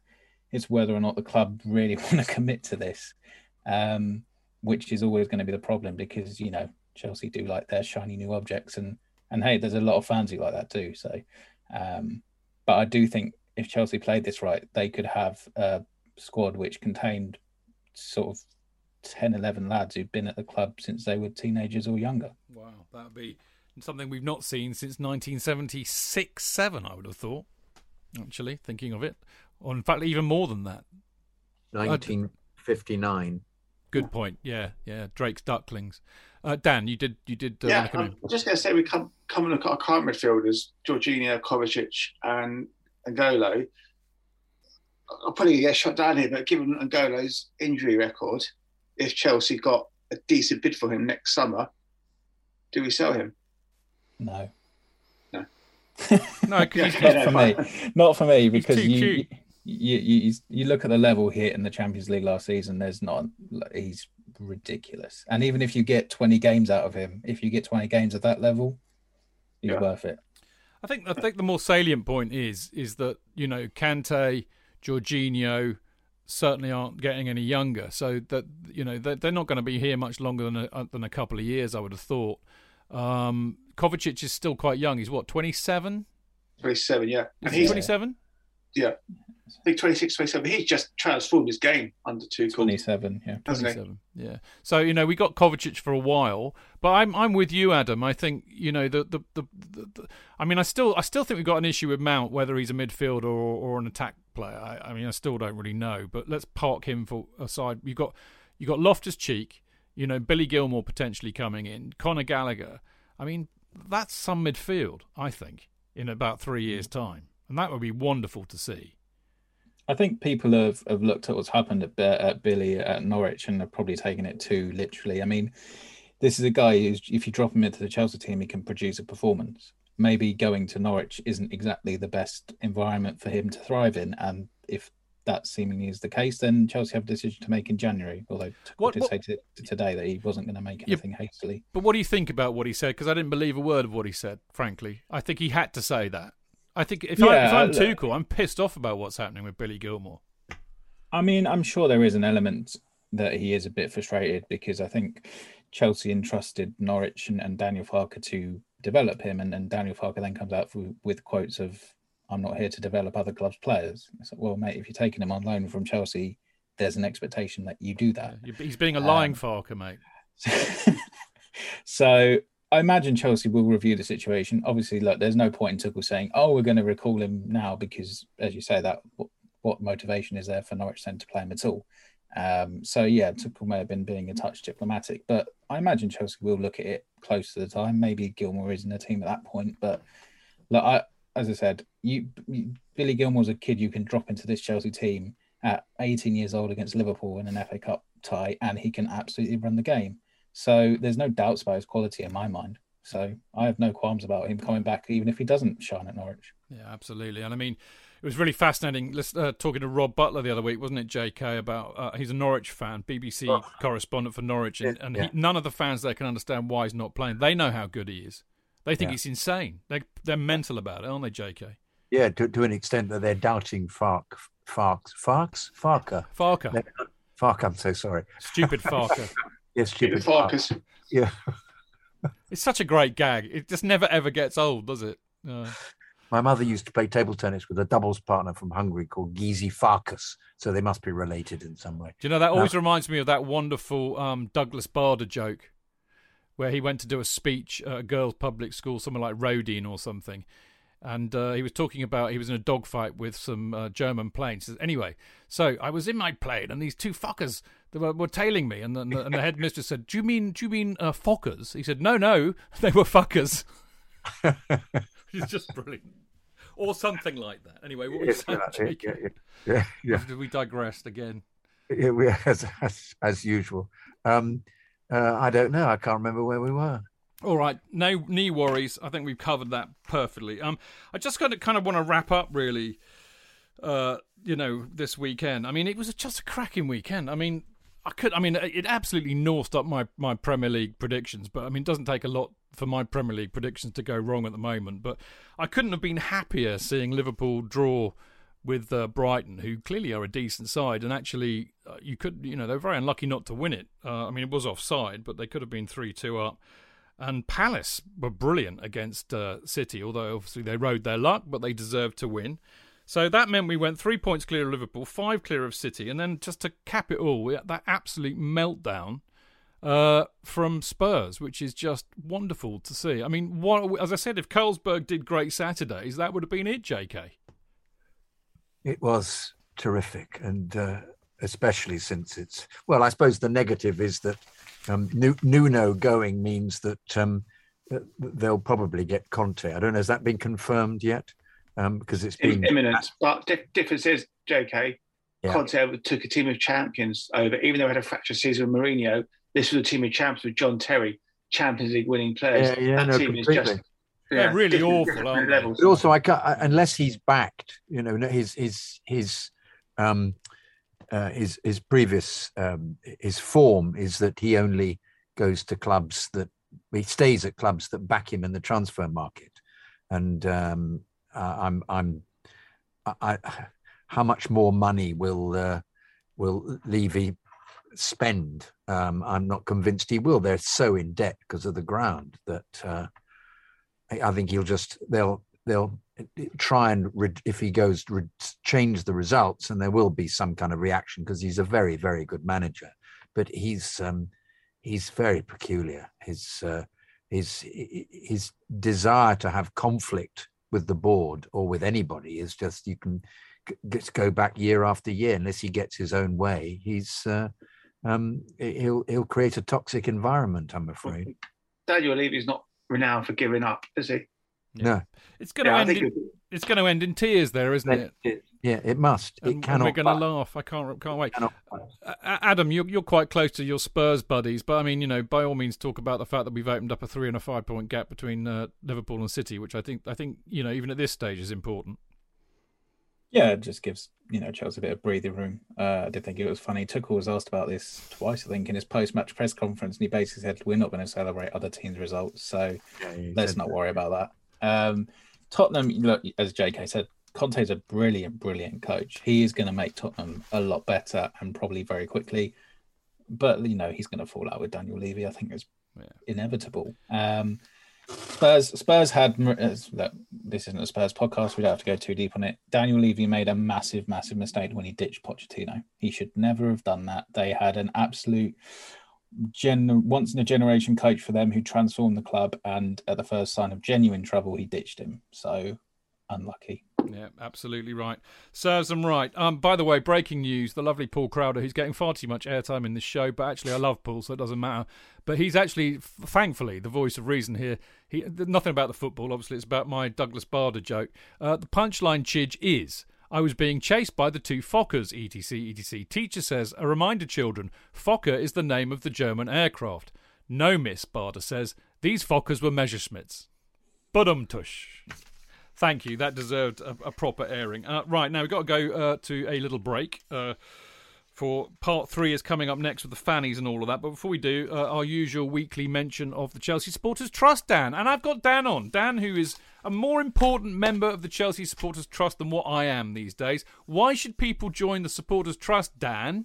Because your voices need to be heard, and we're the people to make your voices heard. We talk to the club, we'll fight your battles. Join now. If you haven't joined, join now. We, have regular meetings with the club. We're very important. Come on. That's not bad. On, I, I. I landed that on you. That was pretty good. Not bad at all. We just had our elections, but by that the way. That was, really Yeah. good. That was really horrid of you, actually. I know, Chid. but that's the kind of guy I am. That's how I I'm roll. professional now. I'm the press spokesman for now. Dude, I. I, I trained the man. I trained the man. I knew he could take it. Okay, okay. Anyway, uh, yeah, we just had our elections. Dan and I have been uh, voted back on, so thank you for everybody who voted for us. Very much appreciated, appreciated as always. We've got some nice, interesting new people on the board as well, Dan, haven't we? Chris, Yeah, Chris some- Wright. Yeah. Yeah, like, looking forward to working with him. That'll be good. So we got our first board meeting tomorrow. No, Wednesday night. Wednesday, yeah. So that'll be fun. But yeah, I mean, Dan's right. It's very important to, to try and get involved if you can, um, because we generally do, uh, you know, try and act on, on your behalf as supporters. It's five quid to be a member. Um, that means you can vote in the elections. You can raise a motion at the AGM, come to any meetings that we have. You also get a nice, shiny, lovely badge as well, which you can wear with pride, as so many do. Uh, if you want to sign up, it's easy. Go to chelseasupporterstrust.com. There you go. Sign up today. And of course, while you're at it, get yourself a CPO Chelsea Pitch Owners share.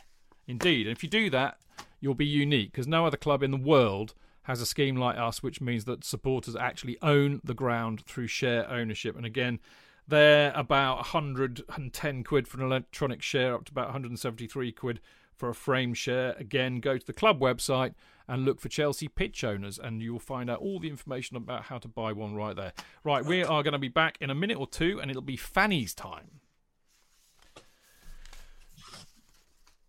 Oh, I still haven't got you a sting for it, Chidge. No, Sorry. you haven't, but that's all right. Okay, you ready? Straight in. Yeah. Yep.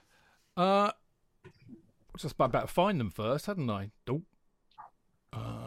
That was a lovely um, quote. I don't know if anybody saw this on Twitter, uh, but I shall, I shall, uh, I shall bookmark it.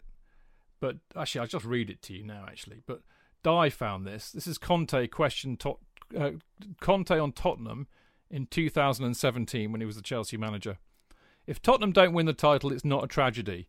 If they don't arrive in the Champions League, it's not a tragedy. If they go out in the first round of the Champions League, it's not a tragedy.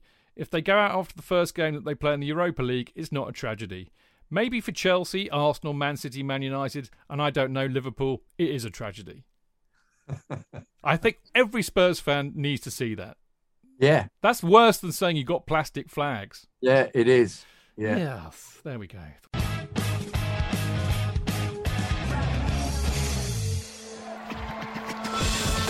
Real fans, real opinions.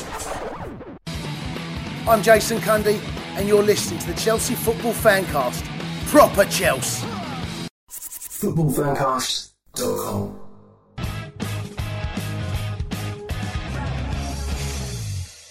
Okay, welcome back to the Chelsea Fancast. I am, of course, Stamford Chidge, and as ever, I'm joined by the delightful Mr. Jonathan Kydd.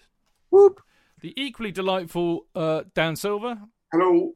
And the very, very delightful Adam Newson. Hello. There we go. Uh, and as you all know, part three means only one thing it means time for the results of this week's fannies. And as ever, first up, man of the match. The nominations, which by the way, it's the Discord people, the people in our Discord group do a great job right after the match. They're all in there putting in their nominations. They're absolutely fantastic. And the nominations for the man of the match were, what a surprise, Reece James, uh, Callum Hudson-Odoi, and Jorginho, actually. Um, I feel a bit sorry for Hudson-Odoi and Jorginho. They were never going to stand a chance. Um, I presume, JK, you voted for Reece. Yes, I did. Yes. We are we are we are we unanimous in Reece? Yes. Well, I am unanimous. Yeah, yeah, it's got to be Reece. Um, Although yeah, Jorginho so. and Callum did both play very well. They did, didn't they? But you're right. Uh, anyway, the the people of Twitter voted uh, basically 94% voted for Reece James as man of the match, which I completely understand. Uh, Callum got 4%, Jorginho got 2 but it was only ever going to be one winner. Um, I wonder what the, the result would have been confusing for the next one, although the, I'm going to do the celery moment first. Okay, so the nominations for the celery moment were uh, Barkley. Uh, Ross Barkley stepovers, by which I mean he did this. I mean, Adam was there. I'd love to know what Adam's reaction to it was. What, what did you think of Barkley stepover moment? I thought they were very slow. But hey, 3 0 up. Why not? Why not? I, I, I- looked at it and I thought maybe it's a bit like an android or a robot when their wires, you know, fire, you know, go get completely crunched or something. It was like he got stuck in a moment and he, you know, he couldn't couldn't remember what he did next. You know, like oh, I was supposed to kick the ball. It was absolutely surreal and very silly, which is why it got nominated as a celery moment. Dan, Hundred percent agree. It's, it's almost like he's trying to do like the robot. it was weird. It's it? Yeah. I think Yeah. it just perplexed everybody because Newcastle's players just sort of stood there and watched. They were didn't mesmerised. Yeah. They did. They were probably thinking, I can't believe anybody's being this stupid, but there they were. You I was waiting for the ball to be kicked away, you know, as normally happens with that kind of crap stepovers where somebody just boots you and the Yeah, I'd have done that. into yeah, That's what I used to do. yeah. Yeah. You'd, you'd have gone fuck. off." Fuck off. I'm having you, son. Yeah. Yeah. Basically. No talent, but a lot of attitude. Uh, that's not Barkley. That's me, by the way. Um, anyway, uh, so there we go. Barkley Stepovers got a nomination. Uh, the away support, uh, which was, um, I thought, just stupendous. And I mean, one of the lovely things since has been looking on Twitter at all of my mates who went up there, stayed up there, having an absolutely brilliant time. Some great shots of people who were massively uh, just hungover. I mean, I told you it's a great it's a great weekend away up in Newcastle, and uh, I think it's well loved by Chelsea supporters, and they had a great time. But they certainly made their voices heard in the stadium, didn't they, Adam? You were there; you would have heard them. Yeah, they were great, and obviously, you know, you know where they are. They're absolutely up in the gods, but um, no, they were fantastic. And as, as JK may not like it, that that Thomas Tuchel song got about twenty minutes continuously. Uh, and Of course it last- did. Of course, I heard it. I even heard it on my feed. But I was trying to make out. I couldn't make out. I just, you know, I thought it's Tommy Tickle. By the way, why isn't the Reece James song? There is nothing like Reece James. James, there's nothing, nothing in the world. There is nothing like Reece. Why isn't that take? What? Because there, I heard a Reece James, which was just a, you know, Reece James, Reece James, or something. Come on, let's go with the with these clever songs. They don't like show tunes, JK. They're not No, all like us, mate. They're not. they're not all like us, love. No, they're Can't, not. no, see the jazz hands. no, they can't. Yeah. Oh, poor old JK. He's, he's looking more miserable by the moment as the, the longer we go on. It's just, you know, not, Well, not, I- not you know, working I- for him tonight, really. Not when uh, it's well, I just want these. I want the creativity of these songs being created to be rewarded. You know, Who came up with that one? I'd love to know who came up with I'd that. like to, brilliant, a brilliant mm. one. That's absolutely brilliant, but mm. nobody's singing it. No, I know. Anyway, the away support gets a, a nomination and well deserved too. Now, the other one might might I suspect most people on Twitter have no idea what in the hell. I'm going to actually ask these guys, so they probably won't know. Dan, what's Mr. Stick going AWOL mean to you? Pete Trento going away. Nope, nope. JK. Um, well, Mr. Stick is on di- the Discord group, Ah, so uh, I presume it means that he was um, he wasn't there. Well, it indeed, indeed. Uh, shortly before kickoff, uh, as we all gathered in Discord to have a bit of a pre-match chat, it was noticed that the the legend that is Mister Stick, the, the legend because he he he posts a hell of a lot. It's it's a continuous stream of consciousness, really. Lots of video. Lots puts lots of tactical analyses up there. Absolutely loves is in love with Christian Pulisic, and and Stick has tremendous fun, and he's been. Uh, uh, I mean, a real fat rock in the in the Discord group, and uh, is well liked, and uh, we have a lot of fun. We do take the piss out of him a fair bit, but that's kind of all fair in love and war, isn't it? But uh, anyway, it, it appeared that not only was Mister Stick not in Discord, he had left. He had gone. He was no longer a member of Discord, and this caused a bit of consternation in Discord groups. Like, what's happening? Where's Mister Stick gone? Um, and we were a bit worried about him, you know. Um, so there we go. So, but everybody was coming up with some quite funny remarks as to what where he might have gone and stuff, and it all caused a lot of hilarity. So he gets a nomination. As, as, as it happens, I happen to get a message because I also belong to the London is Blue Discord group, and I got a notification on my phone, and it was from Mister Stick, and I thought, "Hello, you traitor! What are you doing in there?" And I didn't say that. I just said, "Fancy seeing you here, Mister Stick." And the shock in his response was quite hilarious. But uh, apparently, I can tell my, the people who are listening to the show who belong to the Discord group, don't worry, Mr. Stick still loves us. He will be coming back shortly. And then when he does come back, we can then call him a traitor for joining the other group and leaving ours. But there you go. So that got a nomination. Uh, we're, we're petty and we're silly and we often do weird things, and that was one of them. Um, this is interesting. This is a close run thing. And Mr. Stick obviously is not close. He got 8%. But the away support got 41%, and Barkley Stepovers got 51%, which I think is not a bad shout, actually. That was a moment of quite, I mean, I'd say definitely comedy on the pitch. You know, very silly thing. Wasn't proper Chelsea, but it was comedy. So I'm all for a bit of comedy. Right, last uh, last one is the Guinness moment, which of course is for a moment of genius-like flair and brilliance that uh, arouses me in a slightly sexual manner. Uh, and the nominations you will not be surprised to hear were uh, Reece James's first goal, Reece James's second goal. and then I was struggling because there weren't any other moments really that got me mildly aroused. Although I do have to say that Ziyech's uh, goal that was disallowed before I realised that he was half a yard offside, I thought it was a goal, and I did, you know, get a bit moist. Let's put it like that. So. Uh, he gets the third nomination, and uh, therefore he, he only got 11%. You'll not be surprised to hear. So, who do you think, boys, out of the first goal and the second goal, what what what would you have voted for, J.K. Or what did you vote for? First goal. Okay, Dan. First goal because that was Mo Salah that'd be wanking all over it for weeks. Incredible technique and finish. Mm. Absolutely superb goal. Mm. Uh, Adam. Yeah, first goal. Okay. First goal. Watching it in the stadium, bloody hell! I didn't. I was just thought it was. I thought it was flying over, Yeah. and then just got top corner. Fantastic. top bins. Uh, well, the first goal did win. It got 63%. The second goal got 26. I actually think the second goal was better. Just, I'm not trying to be controversial for the sake of it, because I, I think you know. I mean, I know I know the first goal, goal was off his allegedly weaker foot. Uh, I don't think it's his weaker foot, funnily enough. Um, but he had time. You know, it was more measured. It was controlled. Whereas the the other one just came to him and he just walloped it first time, and I thought that was just brilliant. He hits that ball bloody hard. I love Tuchel's expression. He he's like a horse kick. He's not. he shoots he's not like wrong. a horse. Yeah. he shoots like a horse. Yeah. which is I've never seen a horse take a shot, but there we go. I think it's the emphasis of the the first goal. It was so out of the blue. It, so it was so that's why it was uh, oh oh. Whereas the second goal, you went oh wow, you know, because you'd already seen him do it once. So I think that's why the first goal is It's more uh, arousing. does it for me. Yeah, I was I was definitely aroused Yeah. by it. Okay, I accept that. That's fair enough. Well, there you go. Well done, everybody who voted in the fannies. Well done uh, for the Discord lot who put all, all together, which I love them doing. Uh, we've now got a question. Uh, a question from the Discord group. Uh, Ke- Kenroy, uh, lovely mate Kenroy asked one first. Says, "Will Cundy ever make an appearance on the show?" And I informed uh, Kenroy that Cundy's made many appearances on the show. He was one of our first guests when we used to do it in Putney Station, so he's been on the show live a couple of times. Uh, and of course, now he works at Talk Sport. And uh, even though he's on air at 10, they have to be in there, you know, 8 o'clock, maybe a bit earlier. So there's just no way, you know, because we do the show on a Monday at 7 o'clock, so it ain't happening. Um, I must try and figure out a way to do it, but it, you know, unless he's free at the time we do the show, then it ain't happening. Which is a great shame. Poor old Cundy, by the sounds of it, has got COVID, uh, judging by his Twitter. So, uh, Jace, if you're listening, uh, we're all sending you our very best, and sorry to hear that you've got the Rona, and I hope you make a speedy recovery. Now, the other question I was going to ask, uh, Prashanth uh, says, I've always been curious, before Conte, did we have any manager at Chelsea playing a back three?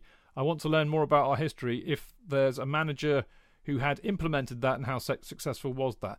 That's a good question. Dan? Well, Hoddle kind of played sweeper, Yeah. didn't he, when he first came up? So Yeah. possibly, but I don't. Yeah. Um, don't think Mourinho ever did three at the back today. He was always sort of four three three, and I think Hoddle was probably the closest we had to three at the back when he was playing the sweeper. Hmm. I think, I think Doherty did a version of it. You know, Really? I think he played Hinton, Mortimer, and um, uh, who was the other one? Because then he'd have McCreadie and uh, Shellito before then he was injured. Um, so it was Kirkup on the right. Um, I'm trying to think of the other. Uh, I think he played Upton. He played Frank the Tank? yeah, as the other other as the other centre half. Hmm. Um, but I think that it, the, it was sort of wasn't mentioned as being that way because I think the, they became then known as a as a halfback, as a kind of uh, number four, and he would then play further up the pitch. But um, uh, I do remember both fullbacks overlapping quite consistently. That was that was part of the, the, the the joy of the team doing so well. Actually, marvelous. Um, I've got one more question. This is from Loz Barnes. He's probably in here tonight somewhere, uh, and this is really for Adam to answer, I think, because it's kind of quite media related. But he said, "Chaps, I would love you to chat about the fire the manager conversation that's become media fueled reality for Nuno. When headlines call a game El Sacchio, it allows managers to be the victims and balls to walk away from the car crash they created." What do you think, Adam? Yeah, I can understand that point. Um, I think that's probably the the broader narrative that your maybe your rights holders slash more national newspapers would, would give it. Um, obviously, if you get down to a more, as I say quote unquote unquote local level, like you know, with, with us at Football London, obviously we know the probably the wider picture um, with any of these situations. So I know, like with the Nuno situation, our our Spurs guys have been pretty hot on the fact that this is um, he wasn't the main problem. He was a causation um, of, of a wider problem at Spurs. So I don't think it's necessarily that helpful um, to jump on. I, I, I don't think I would personally ever write that a manager should be sacked um, because I don't want to be deliberately calling for people to lose their jobs. Um, but yeah, I, I, do think it's a, a, broader narrative that's easy to latch onto for, for certain broadcasters um, who do need to, I guess, create an element of drama. It's TV after all. Yeah, I mean, it's. Yeah, I mean, Adam's got it right there. I mean, when you make TV, you don't give a shit about how anybody feels or what, what the consequences are. I mean, I used to I used to make observational documentaries occasionally, and and uh, I always thought that you know you could do it without being manipulative. But uh, the series producers and exec producers I always used to say you have to have you have to have drama, tension, and jeopardy. Those are the keys to good entertainment, and uh, you have to manipulate your subjects into doing that. It's all pretty horrible, but then TV is a horrible business, and my life is much richer and soulful now I am no longer involved in it. Uh, I have got another question. This came from Instagram. It says, Good evening, Uncle Chidge and esteemed guests. Do you guys think that we're being too hard on Kai and his lack of goal scoring uh, but no, but uh, we're being too hard on Kai uh, for his lack of goal scoring, but don't notice what he does off the ball, like Firmino. He is playing a, as a false number nine. Well, I think we, we kind of said that Clayton earlier on, and and I, I, think he does do a lot of great work off the ball, and he plays this false number nine really well. But I'd love to hear what the other boys think, uh, Dan. Yeah, I just think there's too many people out there on social media who have this agenda who think real football's based on what they do on the Xbox or PlayStation. It's not just about you know, scoring great goals, the control. It's about, you know, like Timo, Werner makes all these incredible runs. It's, it's just about being, I guess if you're a football person, you understand that, you know, what Kai brings to the team. The fact that Chelsea showed out, was it thick end of 80 million for him. Know, these, these players are supremely talented, supremely brilliant players. They may not get 16 goals in a match, but that's not real football. It's just about, it's a team, what they do together. And there's too much given to the FIFA the FIFA people who don't really appreciate the, the bigger picture of real football and what's involved in a sort of a actual physical football match. Mm. I think the obvious thing is that, that you know, I mean, Adam, who was there on uh, on, on Saturday, will I know vouch for this, but he'll know anyway because he goes to lots of games like we all do. You see a very different game when you're in the stadium than you do on the TV because when you when you watch it on the TV, you're following the ball all the time and you're following what the director wants you to see. Whereas if you're at the game, you see the whole pitch and you see what's going on off the ball. So you see a lot of the work that they do, you see a lot of the runs that they do, which you just don't see on TV. So um, there we go. I mean, Adam, you got anything to add on that? I mean, I guess the only thing is with Kai is I think there's not a single Chelsea fan who doesn't believe he's absolutely supremely talented and and potentially one of the very best in Europe. And if you get frustrated with him at times, it's because you just believe that he can be this absolutely unbelievable player for us. And and sometimes he doesn't always do that and and you just want him to like shake him a bit sometimes and go, mate, you you are this good. So realize it. Um, which is, you know, somewhat what Tuchel said at the beginning of the season as well.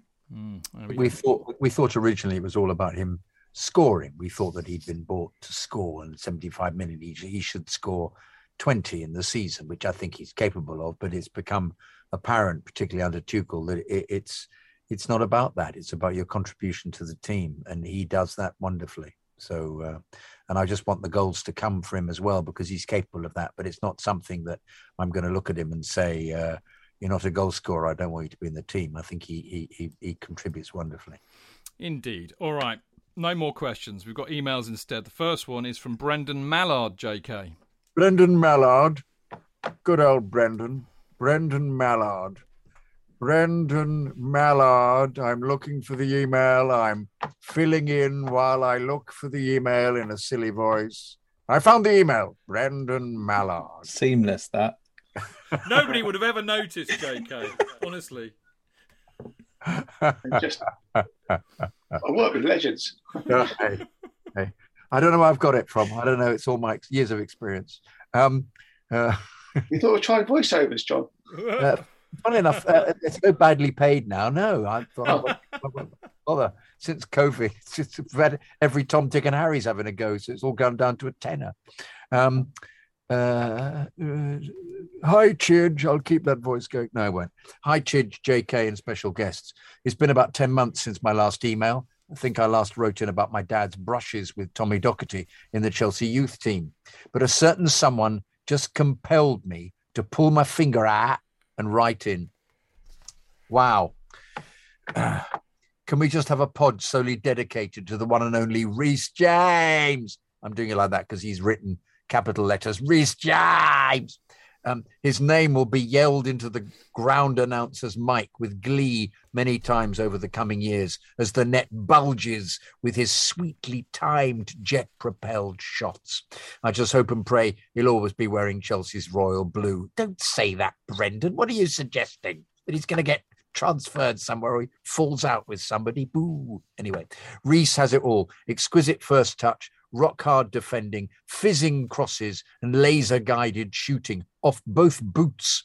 Up until now, his biggest criticism would have been not having the consistency in performance week in and week out. However, now we're seeing that maturity come into his game after playing 95 senior matches for Chelsea. Tuchel is trusting him more and giving giving him more opportunities to and given him more opportunities to start regularly. It's hard to believe Reece is still a month or so away from turning 22. How much better could he become? Absolutely agree. Hope you're all well over there in England and the new normal living with COVID isn't too painful.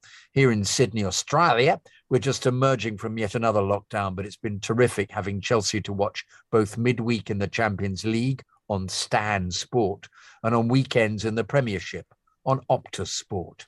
I don't have the relevant pay subscription to watch us in the league and FA Cups on Fox Sports, as it all gets a bit too expensive.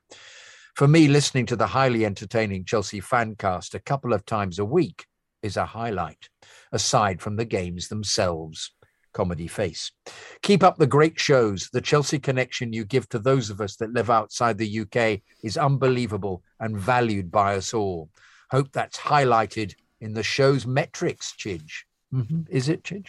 Anyway, I don't know what the... metrics are, mate. Me neither. That's why I was asking. Um, is it, like, is it like expected goals? What's that? Expected listeners. Ex- we should. Well, honestly, Brendan, on expected listeners, we're the best podcast in the world, mate. I can tell you. Apparently, apparently, expected, but how many actually listen? Not many. No, not many. keep the blue flag. keep the blue flag flying high. Cheers. Brendan Mallard. Yeah.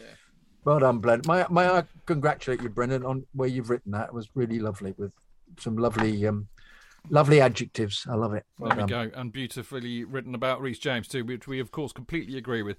Uh, yeah. Right, very short one from Kendall Douglas. We haven't heard from Kendall for ages, actually. Lovely to hear from you, Kendall. He says, "Hello, friends. I'll keep this one short. How great is it to be a Chelsea fan right now? I can think of nothing better." I think it's safe to say that we've got our money's worth with Kepa through all the penalty shootouts he's won. All these cup games with him in goal when we go to penalties is slightly less worrying. Thanks again. Up the Chelsea. Fuck Tottenham. Kendall Douglas. Always. yeah, quite right. Yeah, it's a good point actually, because um, I mean, I'm, I'm, sure you mentioned it on Friday when we did the preview show and we looked back at the Carabao Cup match. But Kepa, Kepa did good. He does well. He, we did mention he's he's won more shootouts, or he's won more. He's got more saves and penalty shootouts than anybody else. He's got eight, and I think Cech got six. So he's done. The boy done good. Anyway, uh, you got another one from another one from Australia, mate. Another one from Oz. Righto, I think I'll do it in that voice if that's okay. No, uh, it's from um, it's from Dan Thorne. Hi boys, Dan here again from now fully lockdown free Melbourne. We basically went into lockdown on the Thursday before the Champions League final, dashing our planned pub gathering. I sent an email pre-season about this experience. And we finally finally i can't speak we finally came out of it last friday evening in time to watch the newcastle game together down the pub. But our hopes were dashed as our pub wasn't to be open for the 1am kickoff Oh, damn it, we all said. We'll have to wait another week or so before the Melbourne Chelsea members can get together again. Enough of that. On to what a cracking season we're having. We are indeed, Dan. So wonderful to see the Academy boys really make their mark. Trevor Chalobah sinking to his knees after scoring on the opening day really did bring a tear to this old fella's eyes and mine too, Dan. The return of RLC has been amazing, and that TT has shown faith in him will only build RLC's confidence. Possibly, I like just calling him Cheek because RLC is a mouthful. Possibly a new homegrown Ballack in the making. CHO, Odoi, I like calling him. It's my school, particularly in the Newcastle game, looked as if he finally is finally putting his game together and knows he belongs on the big stage. But I have a new favourite, and like you, Chidge, I can't go past Reece James. Yes, um, he needs a song, you know. How about that? No, anyway. There is He's nothing absolute- like Reece James. There's nothing like Reece James, nothing. We could go along and see it like that, Chidge, together. It needs do- to be sung like that. We'll do it on There the is fan nothing bite. like Reece We'll do it on the James. fan bite. We'll do a Yeah, I'll- duet on the hey, fan I'll bite. do it. I'll do it. I'll do it. That's all we need to do. Yeah, yeah. Anyway, um, uh, uh, new Frevi, I can't go past Reece James. His absolute ability in every facet of the game is stunning. Defending, crossing, and a shot that is Roy Race like. That's Roy of the Rovers to people who don't know. Played for Melchester, didn't he? Melchester, Melchester Rovers. Yeah. Yeah. What really sold me though is his flint-like stare that must unnerve his opposing number. Ooh, I haven't noticed that. Flint-like. He has a ruthless streak. Adam's nodding. He's noticed it. He has a ruthless streak that belies his tender age of 21, an almost assassin style to dismantling teams. He is, I hope, one player that will become the bedrock of Chelsea, a player whose supporters will feel a type of Johnny Bumstead type of relationship with. I've got a little story about Johnny Bumstead I'd like to tell you at the end of this. The infectious, I shouldn't use that word so soon after lockdown, lol, kinship of these young players. I didn't go lol, lol's written, by the way. I don't like lol. Kinship of these young players show us all what the academy is really all about and that we've produced a strong, confident group of young players who seem well rounded individuals as well. It's exactly what you were saying, Chidge. Absolutely right. Yeah. No, sorry, Adam. Exactly what you were saying, Adam. I do apologize. Um, and Chidge nodded. I said it in Um, my article. Eh, Sorry, in your article you said it as well, Well, but you both said it. You Tuchel both, said it, to be fair. yeah, and Tuchel said it as well. All three of you. I nicked all- it off Tuchel. Yeah, okay. I read somewhere in the sports press that the Bin Dippers team, I don't know if I'm allowed to say that anymore, is great because it has no superstars. Really, I really think the sports journo in question should really look at the team from the bridge for a group of players who came through the system together, learning to win and not be Billy Big Pants. Yes, indeed. There'll be bumps. Uh, is that supposed to be Billy Big Pants? No. Anyway, there'll be bumps on the journey this season, but I believe not only have a team that are prepared for anything, I believe not only have a team that, I think our squad is well positioned to do the job when required. You only have to look at how Ross Barkley has accepted a bench role and has performed well when asked. Although he is trying to, is he trying to be a poor man's? Grealish, as I said. In fact, he's Barklish. And Kepa seems like he's taller now, too. We also have a coaching team and a real thinker in Thomas T, the real Mr. T, that will put a plan together for any occasion and can adapt to in game changes. I'll finish with this. I want another UCL final, please, this season. Yay! So all the Melbourne Chelsea boys and girls can celebrate together after missing out last May. Not much to ask for. So why not do a Jonathan Kydd and want to win it all. Yes, I do. That's exactly right, Dan. Yes. Let's win it all. All the best from sunny Melbourne. Keep the blue flag flying high. See you next September when I hope to be over. Dan Thorne.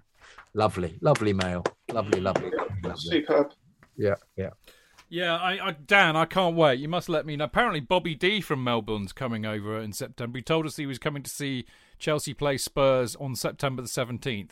How he knows that when the fixtures haven't been announced, I do not know. But uh, yeah, Dan, come and see us. Lovely, be lovely to have a, a, beer or two with you. And on that note, I got a nice little package from uh, lovely Uncle Russ Saunders this week with a um, uh, Melbourne supporters group uh, kind of key fob and things like that in there. And also, he's put one in there for my nephew Sasha, who he met on Sasha's first game, which, funnily enough, was when we played Burnley before lockdown. So, Russ, I shall be sending you a note to say thank you, but I've thanked you on the show too because I think you're a legend and I love you. Uh, you wanted to talk about bummers? Oh, yeah, yeah, yeah. He came into Ossie's the other day, and um, I mentioned my dad because um, for those listening, my dad was a very well known actor in the. Uh, um, uh, it started in 1945 uh, up to 1982 when he died. But there was a period when he was on television all the time, and um, and was a star star on on TV in a series called Orlando. And I just happened to mention this. I said, um, he said, I said, by the way, Bummers, I've I've I call him Johnny B actually, uh, Johnny. I've I've uh, I've I've edited a book that my dad wrote that I found in my mum's loft. And he said, What was his name then? I said, Sam Kydd. He went, Oh my God, Sam. Oh, I love Sam. Oh, wow. Oh, brilliant. You're Sam Kydd's son. Oh, no, wow. Oh, and Colin Pates was there. And he said, Oh, Colin, Colin, this is Sam Kydd's son. You're Sam Kydd. Oh, wow. Oh, brilliant, brilliant. Oh, oh, oh wow. I said, Johnny, I'll, I'll, I'll get you a book. Oh, I'd love it. Oh, wow. Brilliant. Thanks so much. Oh, my favorite actor. My favorite actor. Oh, oh, brilliant. So, uh, so I've, I left a, I put, I, I signed it. I just put for dear, dear Johnny, you, you, I, I loved you so much on the pitch. You never stopped running. Um, uh, all the best, Jonathan. Because I did. I thought Johnny P yeah. was a a fantastic um, player for Chelsea, fantastic servant for the club, and uh, and it was that kind of player who you you you love watching because his commitment is just so was so superb. Yeah. But um, you know, I left him uh, I left him a book, so I hope he, he got hold of it. So it was a it was nice to have the the I was I was overwhelmed by the enthusiasm for my father. It was fantastic. That's so. a lovely story. Bum, Bummers yeah. is brilliant. I mean, he uh, he was one of my I, I, interviewed him for the Chelsea special thing I did. It's a great interview. He's a lovely lovely bloke, and uh, everybody loved Bummers. Last email, short and very sweet. It's from Nick Simpson. He says, Hey, Chidge, long time listener from the US, making my first trip over to the bridge for the Burnley match on November the 6th. Will you guys be at the Cock Tavern pre match? Well, Nick, you're very lucky that tonight on the show we have the chief organizer of Cockage, which is Dan Silver. Dan, will we be in the Cock Tavern pre match for Burnley? We shall be. The king of the cock has spoken. Yes. King yeah, of the cock. Is it not post match as well? Is it not cockage? I, well, that's what I said, but I like his King of the Cock. I think that's quite. Well, you said cockage. You said. Is I, I thought it was cockage. Yes. No? Okay. Thank you for correcting me. No, no, I'm asking. I don't know yeah, what correcting. If, if he's know. listening, just tend to DM me on Twitter or something. I'll let him know what we're doing. Yeah, I mean, look, I think suffice to say that number one, Dan will book a table. Uh, number two, Chidge's uh, beer app now works. Uh, but it only works once we've. I don't know why it didn't work before, but anyway, yeah, we'll be there. We'll be there. I'm sadly, uh, Nick, I've got to drive home on Saturday, so I won't be getting too pissed. But I'm sure I can have a, a share a Guinness or have a Guinness with you. That's for sure. So we'll see you in there, probably from about one, half twelve, twelve on the Friday before. Yeah, yeah. No, I've got to do. If I've got to see Kerry on Saturday before. Yeah. But, uh, I'll be there from about twelve, probably. Are, are those non-alcoholic Guinnesses any good? Can you have one of them? sacrilege, mate. No, no, but it, uh, perhaps it could be given to you and you you wouldn't know the difference, and I you would. might. Oh, okay. Because I wouldn't be pissed. No, okay. Simple as that. All right. Yeah. Anyway, I wouldn't have that Guinness buzz, which is so lovely. Right, we'll be back in a second. We're going to talk about the Malmo Chelsea game tomorrow night.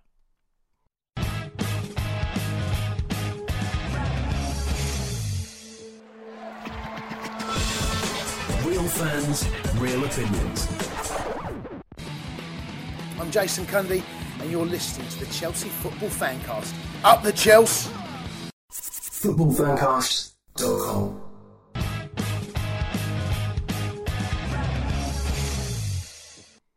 Welcome back to part four of the Chelsea Fancast. I am, of course, Stamford Chidge, and in uh, tow with me tonight I have the lovely Jonathan Kydd, Hello. Dan, Dan Silver, and the absolutely Hello. brilliant uh, Adam Newson from Football London, who has who has uh, allowed himself onto this insanity for a whole Monday evening. Adam, how are you surviving and coping? It's a bit different from the Friday show, isn't it? Oh, it's all good. It's all good. Enjoy it. nice. Feel a bit more relaxed. Yeah, we, we kind of give vent to our, our, our, our usual insanity on the Monday show, whereas we're a bit more sensible on the Friday show. So there you go. Uh, right, okay, we got, funny enough, talking of the Friday preview show, we've got a Monday preview now because, of course, we're playing, as we often are at the moment, two games in a week. Uh, and tomorrow night, Tuesday night, we've got Malmo up in Sweden. Um, now, the first thing I'm going to start with, as I always do, is the team selection. Now, I, I need to explain myself here because what I did is I chose the team that I thought he would probably start or should start tomorrow night, which was, funnily enough, exactly the same team that I would have started with Bar Christensen coming in as the right back uh, against Newcastle. Then, of course, we heard that um, Kante's been left behind. Adam told us this uh, what seems like weeks ago, but was actually the beginning of the show, and that Mount is still ill. So we know that Kante and Mount won't be playing. So, given my original team of Mendy, Rudiger, Silva, Christensen, Chilwell, Jorginho, Kante, James, Hudson-Odoi, Havertz, and Mount, what's going to happen as a consequence? I'm going to ask Adam first because he's probably got the gen on this. I think there'll be a fair amount of rotation, uh, just because Malmo weren't great, and it's a good opportunity to bring in a few players. Um, so yeah, I, I, think we'll probably see the likes of Azpi play.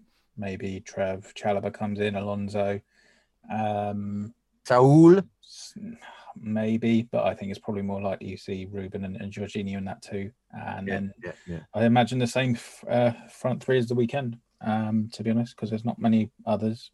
Pulisic is travelling and could play, but he's not going to be ready to start. He might get some Um, minutes in the in the second half. Yeah, I imagine he'll get 20 minutes if he's up to it, um, maybe a bit less. Um, my sort of left field shout for this one is why not give Kepa a game? Because he probably won't be very busy, and it's good to just keep him ticking over, given we're going to need him in January. It's not a not a. I mean, a lot of people were calling for that actually. After well, not a lot of people. I know a few people were calling for that after the Southampton game, saying, you know, maybe he'll get a. a little, it was Mister Stick, funnily enough. Maybe that's why he's left because I said what a load of bollocks or something along those lines. hmm, maybe. But uh, yeah, I mean, I can see I could see the logic in that one. I mean, I think I don't think I don't think it will happen. Just yeah, I, it's. I mean, it's. I think it's a. re- It's tricky for Thomas Tuchel. I think Dan because, you know, we were saying earlier on, um, we've got a lot of fixtures coming up. Uh, Yeah. We have got squad depth.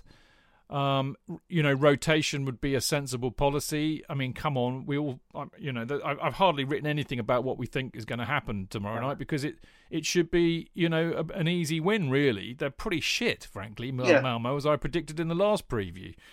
Um, but having said that, you know, it's the Champions League. Um, we've got two tricky ties coming up. I mean, Juventus are also quite cack, so we should beat them at home, but it's Juventus. Uh, and I think Zenit away as the last match in, you know, Arctic conditions possibly, and a long a long trip out there could and they're they're not as bad as they ought to be. Th- That could be tricky. So you kind of you know want to get this done and dusted as quickly as possible. I would have thought. So I, in a way, it favours playing a strong team. Although I think Adam's possibly right, and he would know more than we would. So I don't know. What do you reckon? Tough one for I think- I think we go strong. We haven't got a game. It's Tuesday. Our game's on Saturday at three o'clock. We go strong. We get the game won. Then we start taking players off. I think you can't. We have can't. You know, think they're weak. Yes, they're shit, but we need to get the game won. Two, three goals up. Take off the key players. You can have five subs now, can't you? The, Yeah. yeah. Get rid of all the key players, and we just get the game won.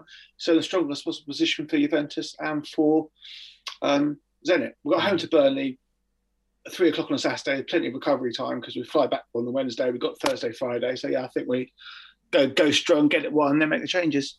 Mm. I'm inclined to agree with that, JK. You know, play your strongest team. You know, in the first half, get the game won, and then and then just you know bring people in to rotate.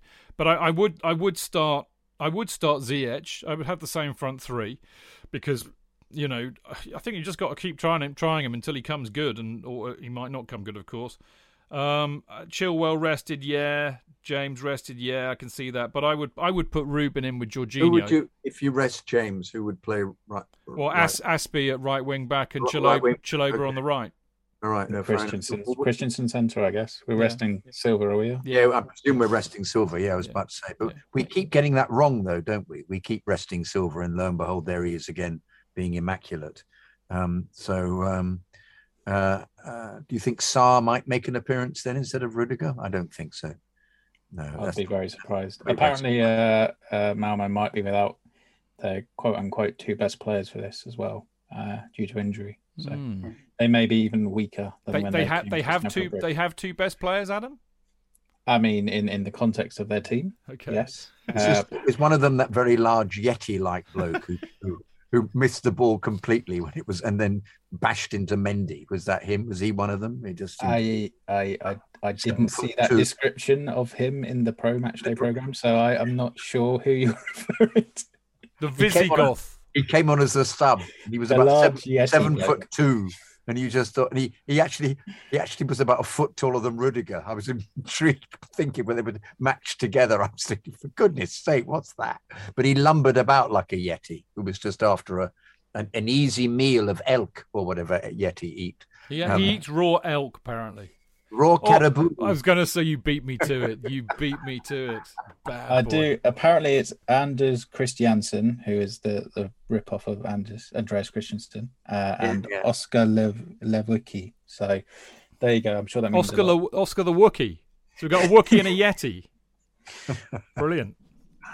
So yes, so yes, Chelsea should win this fairly comfortably. They should really, shouldn't they? No matter who they pick, I think we're we're, we're on a hiding to nothing with deciding who might play. Uh, we we often lose anyway in this little game we play with Thomas Tuchel, but uh, it could be. It's just one of Are we doing the prediction, or is that only for the well, Premier well, no, we're get we're getting there. I'm just going to say, well, how, how do you think it's going to go, J.K.?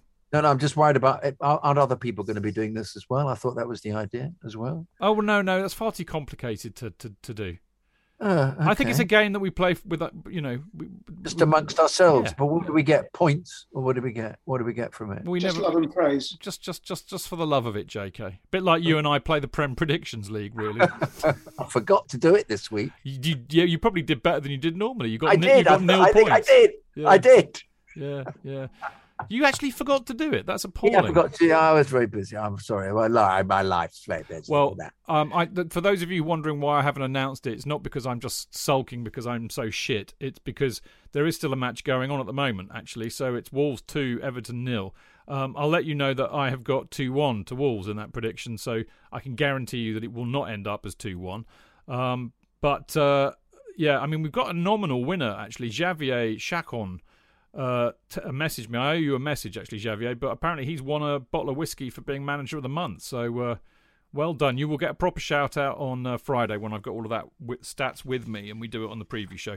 So, anyway, how, So- how, how do you think it's going to go uh, on tomorrow night, JK? Three two. 3 2. 3 2. What? That's, that's like Tromso away, mate. What's Crazy going on? I, I don't know. It, it just came into my head. I don't know. Um. Uh. Um. Three 0 3 0. Yeah. Okay. Yeah. Yeah, that's about standard for you.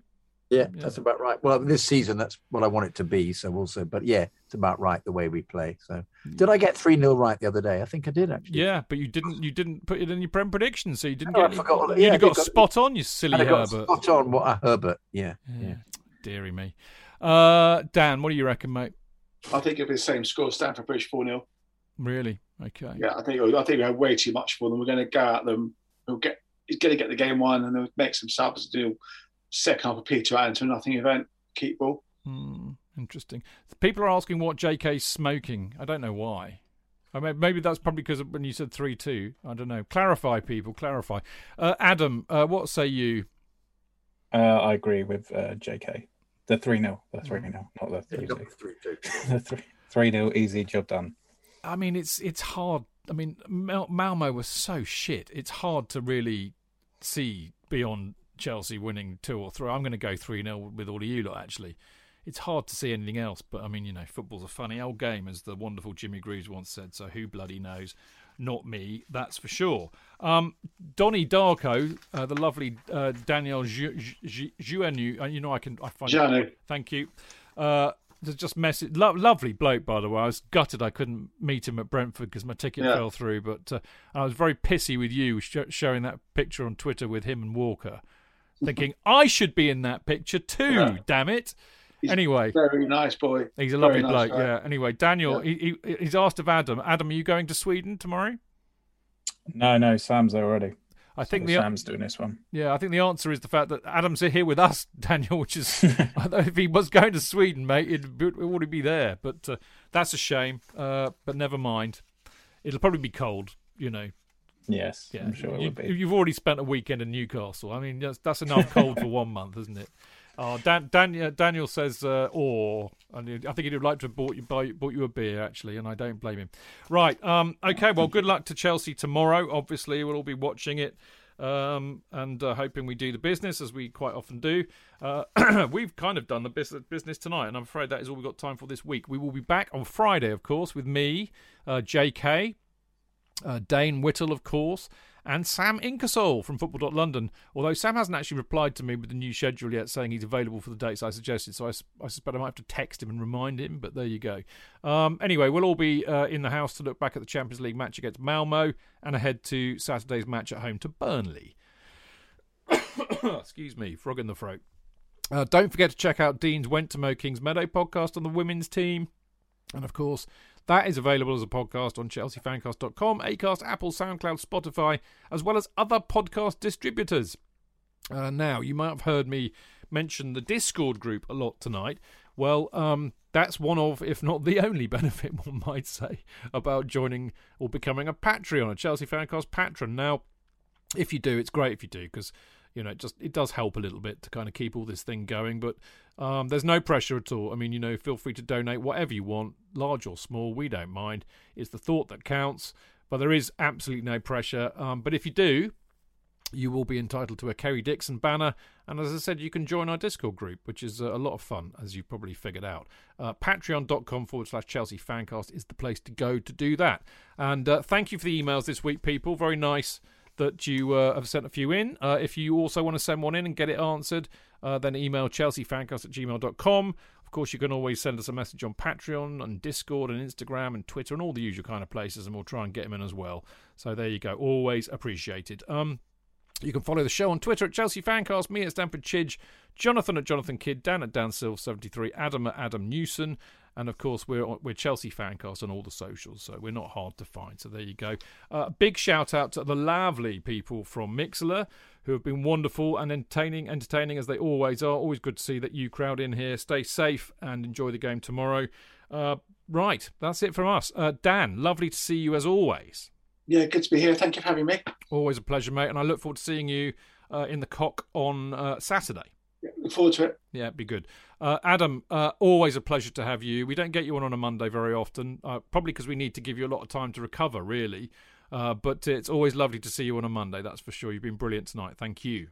Thank you, mate. Thanks for having me on back to back as well. Mm, yes, of course, because you were on Friday, weren't you? I mean, that, that- I mean, I know I only did the schedule last week, but it kind of worked out beautifully because uh, I knew you'd been at the game, and I thought it's always good to have somebody who's actually been at the game. So it's been a double bonus for us having you on, really. So well done, you, uh, Mister Kydd.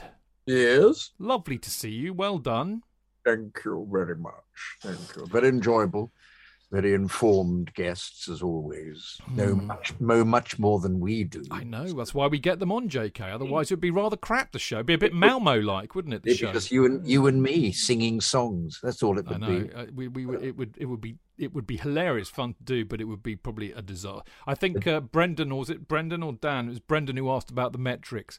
If that's what we did on the show, the metrics would bottom out. I feel. Yes, whatever they are. Whatever they are. Yes. Expected expected songs. We could have a section, couldn't we? Which song are they going to sing? excess. I like it, Dan. Well done, JK. Always uh, hilarious doing the show with you. You've been brilliant tonight as always. I look forward to seeing you on Friday.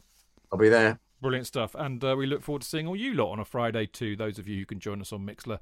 Thanks for listening. See you on Friday. Until then, keep it blue, keep it carefree, keep it chills. Yeah, yeah.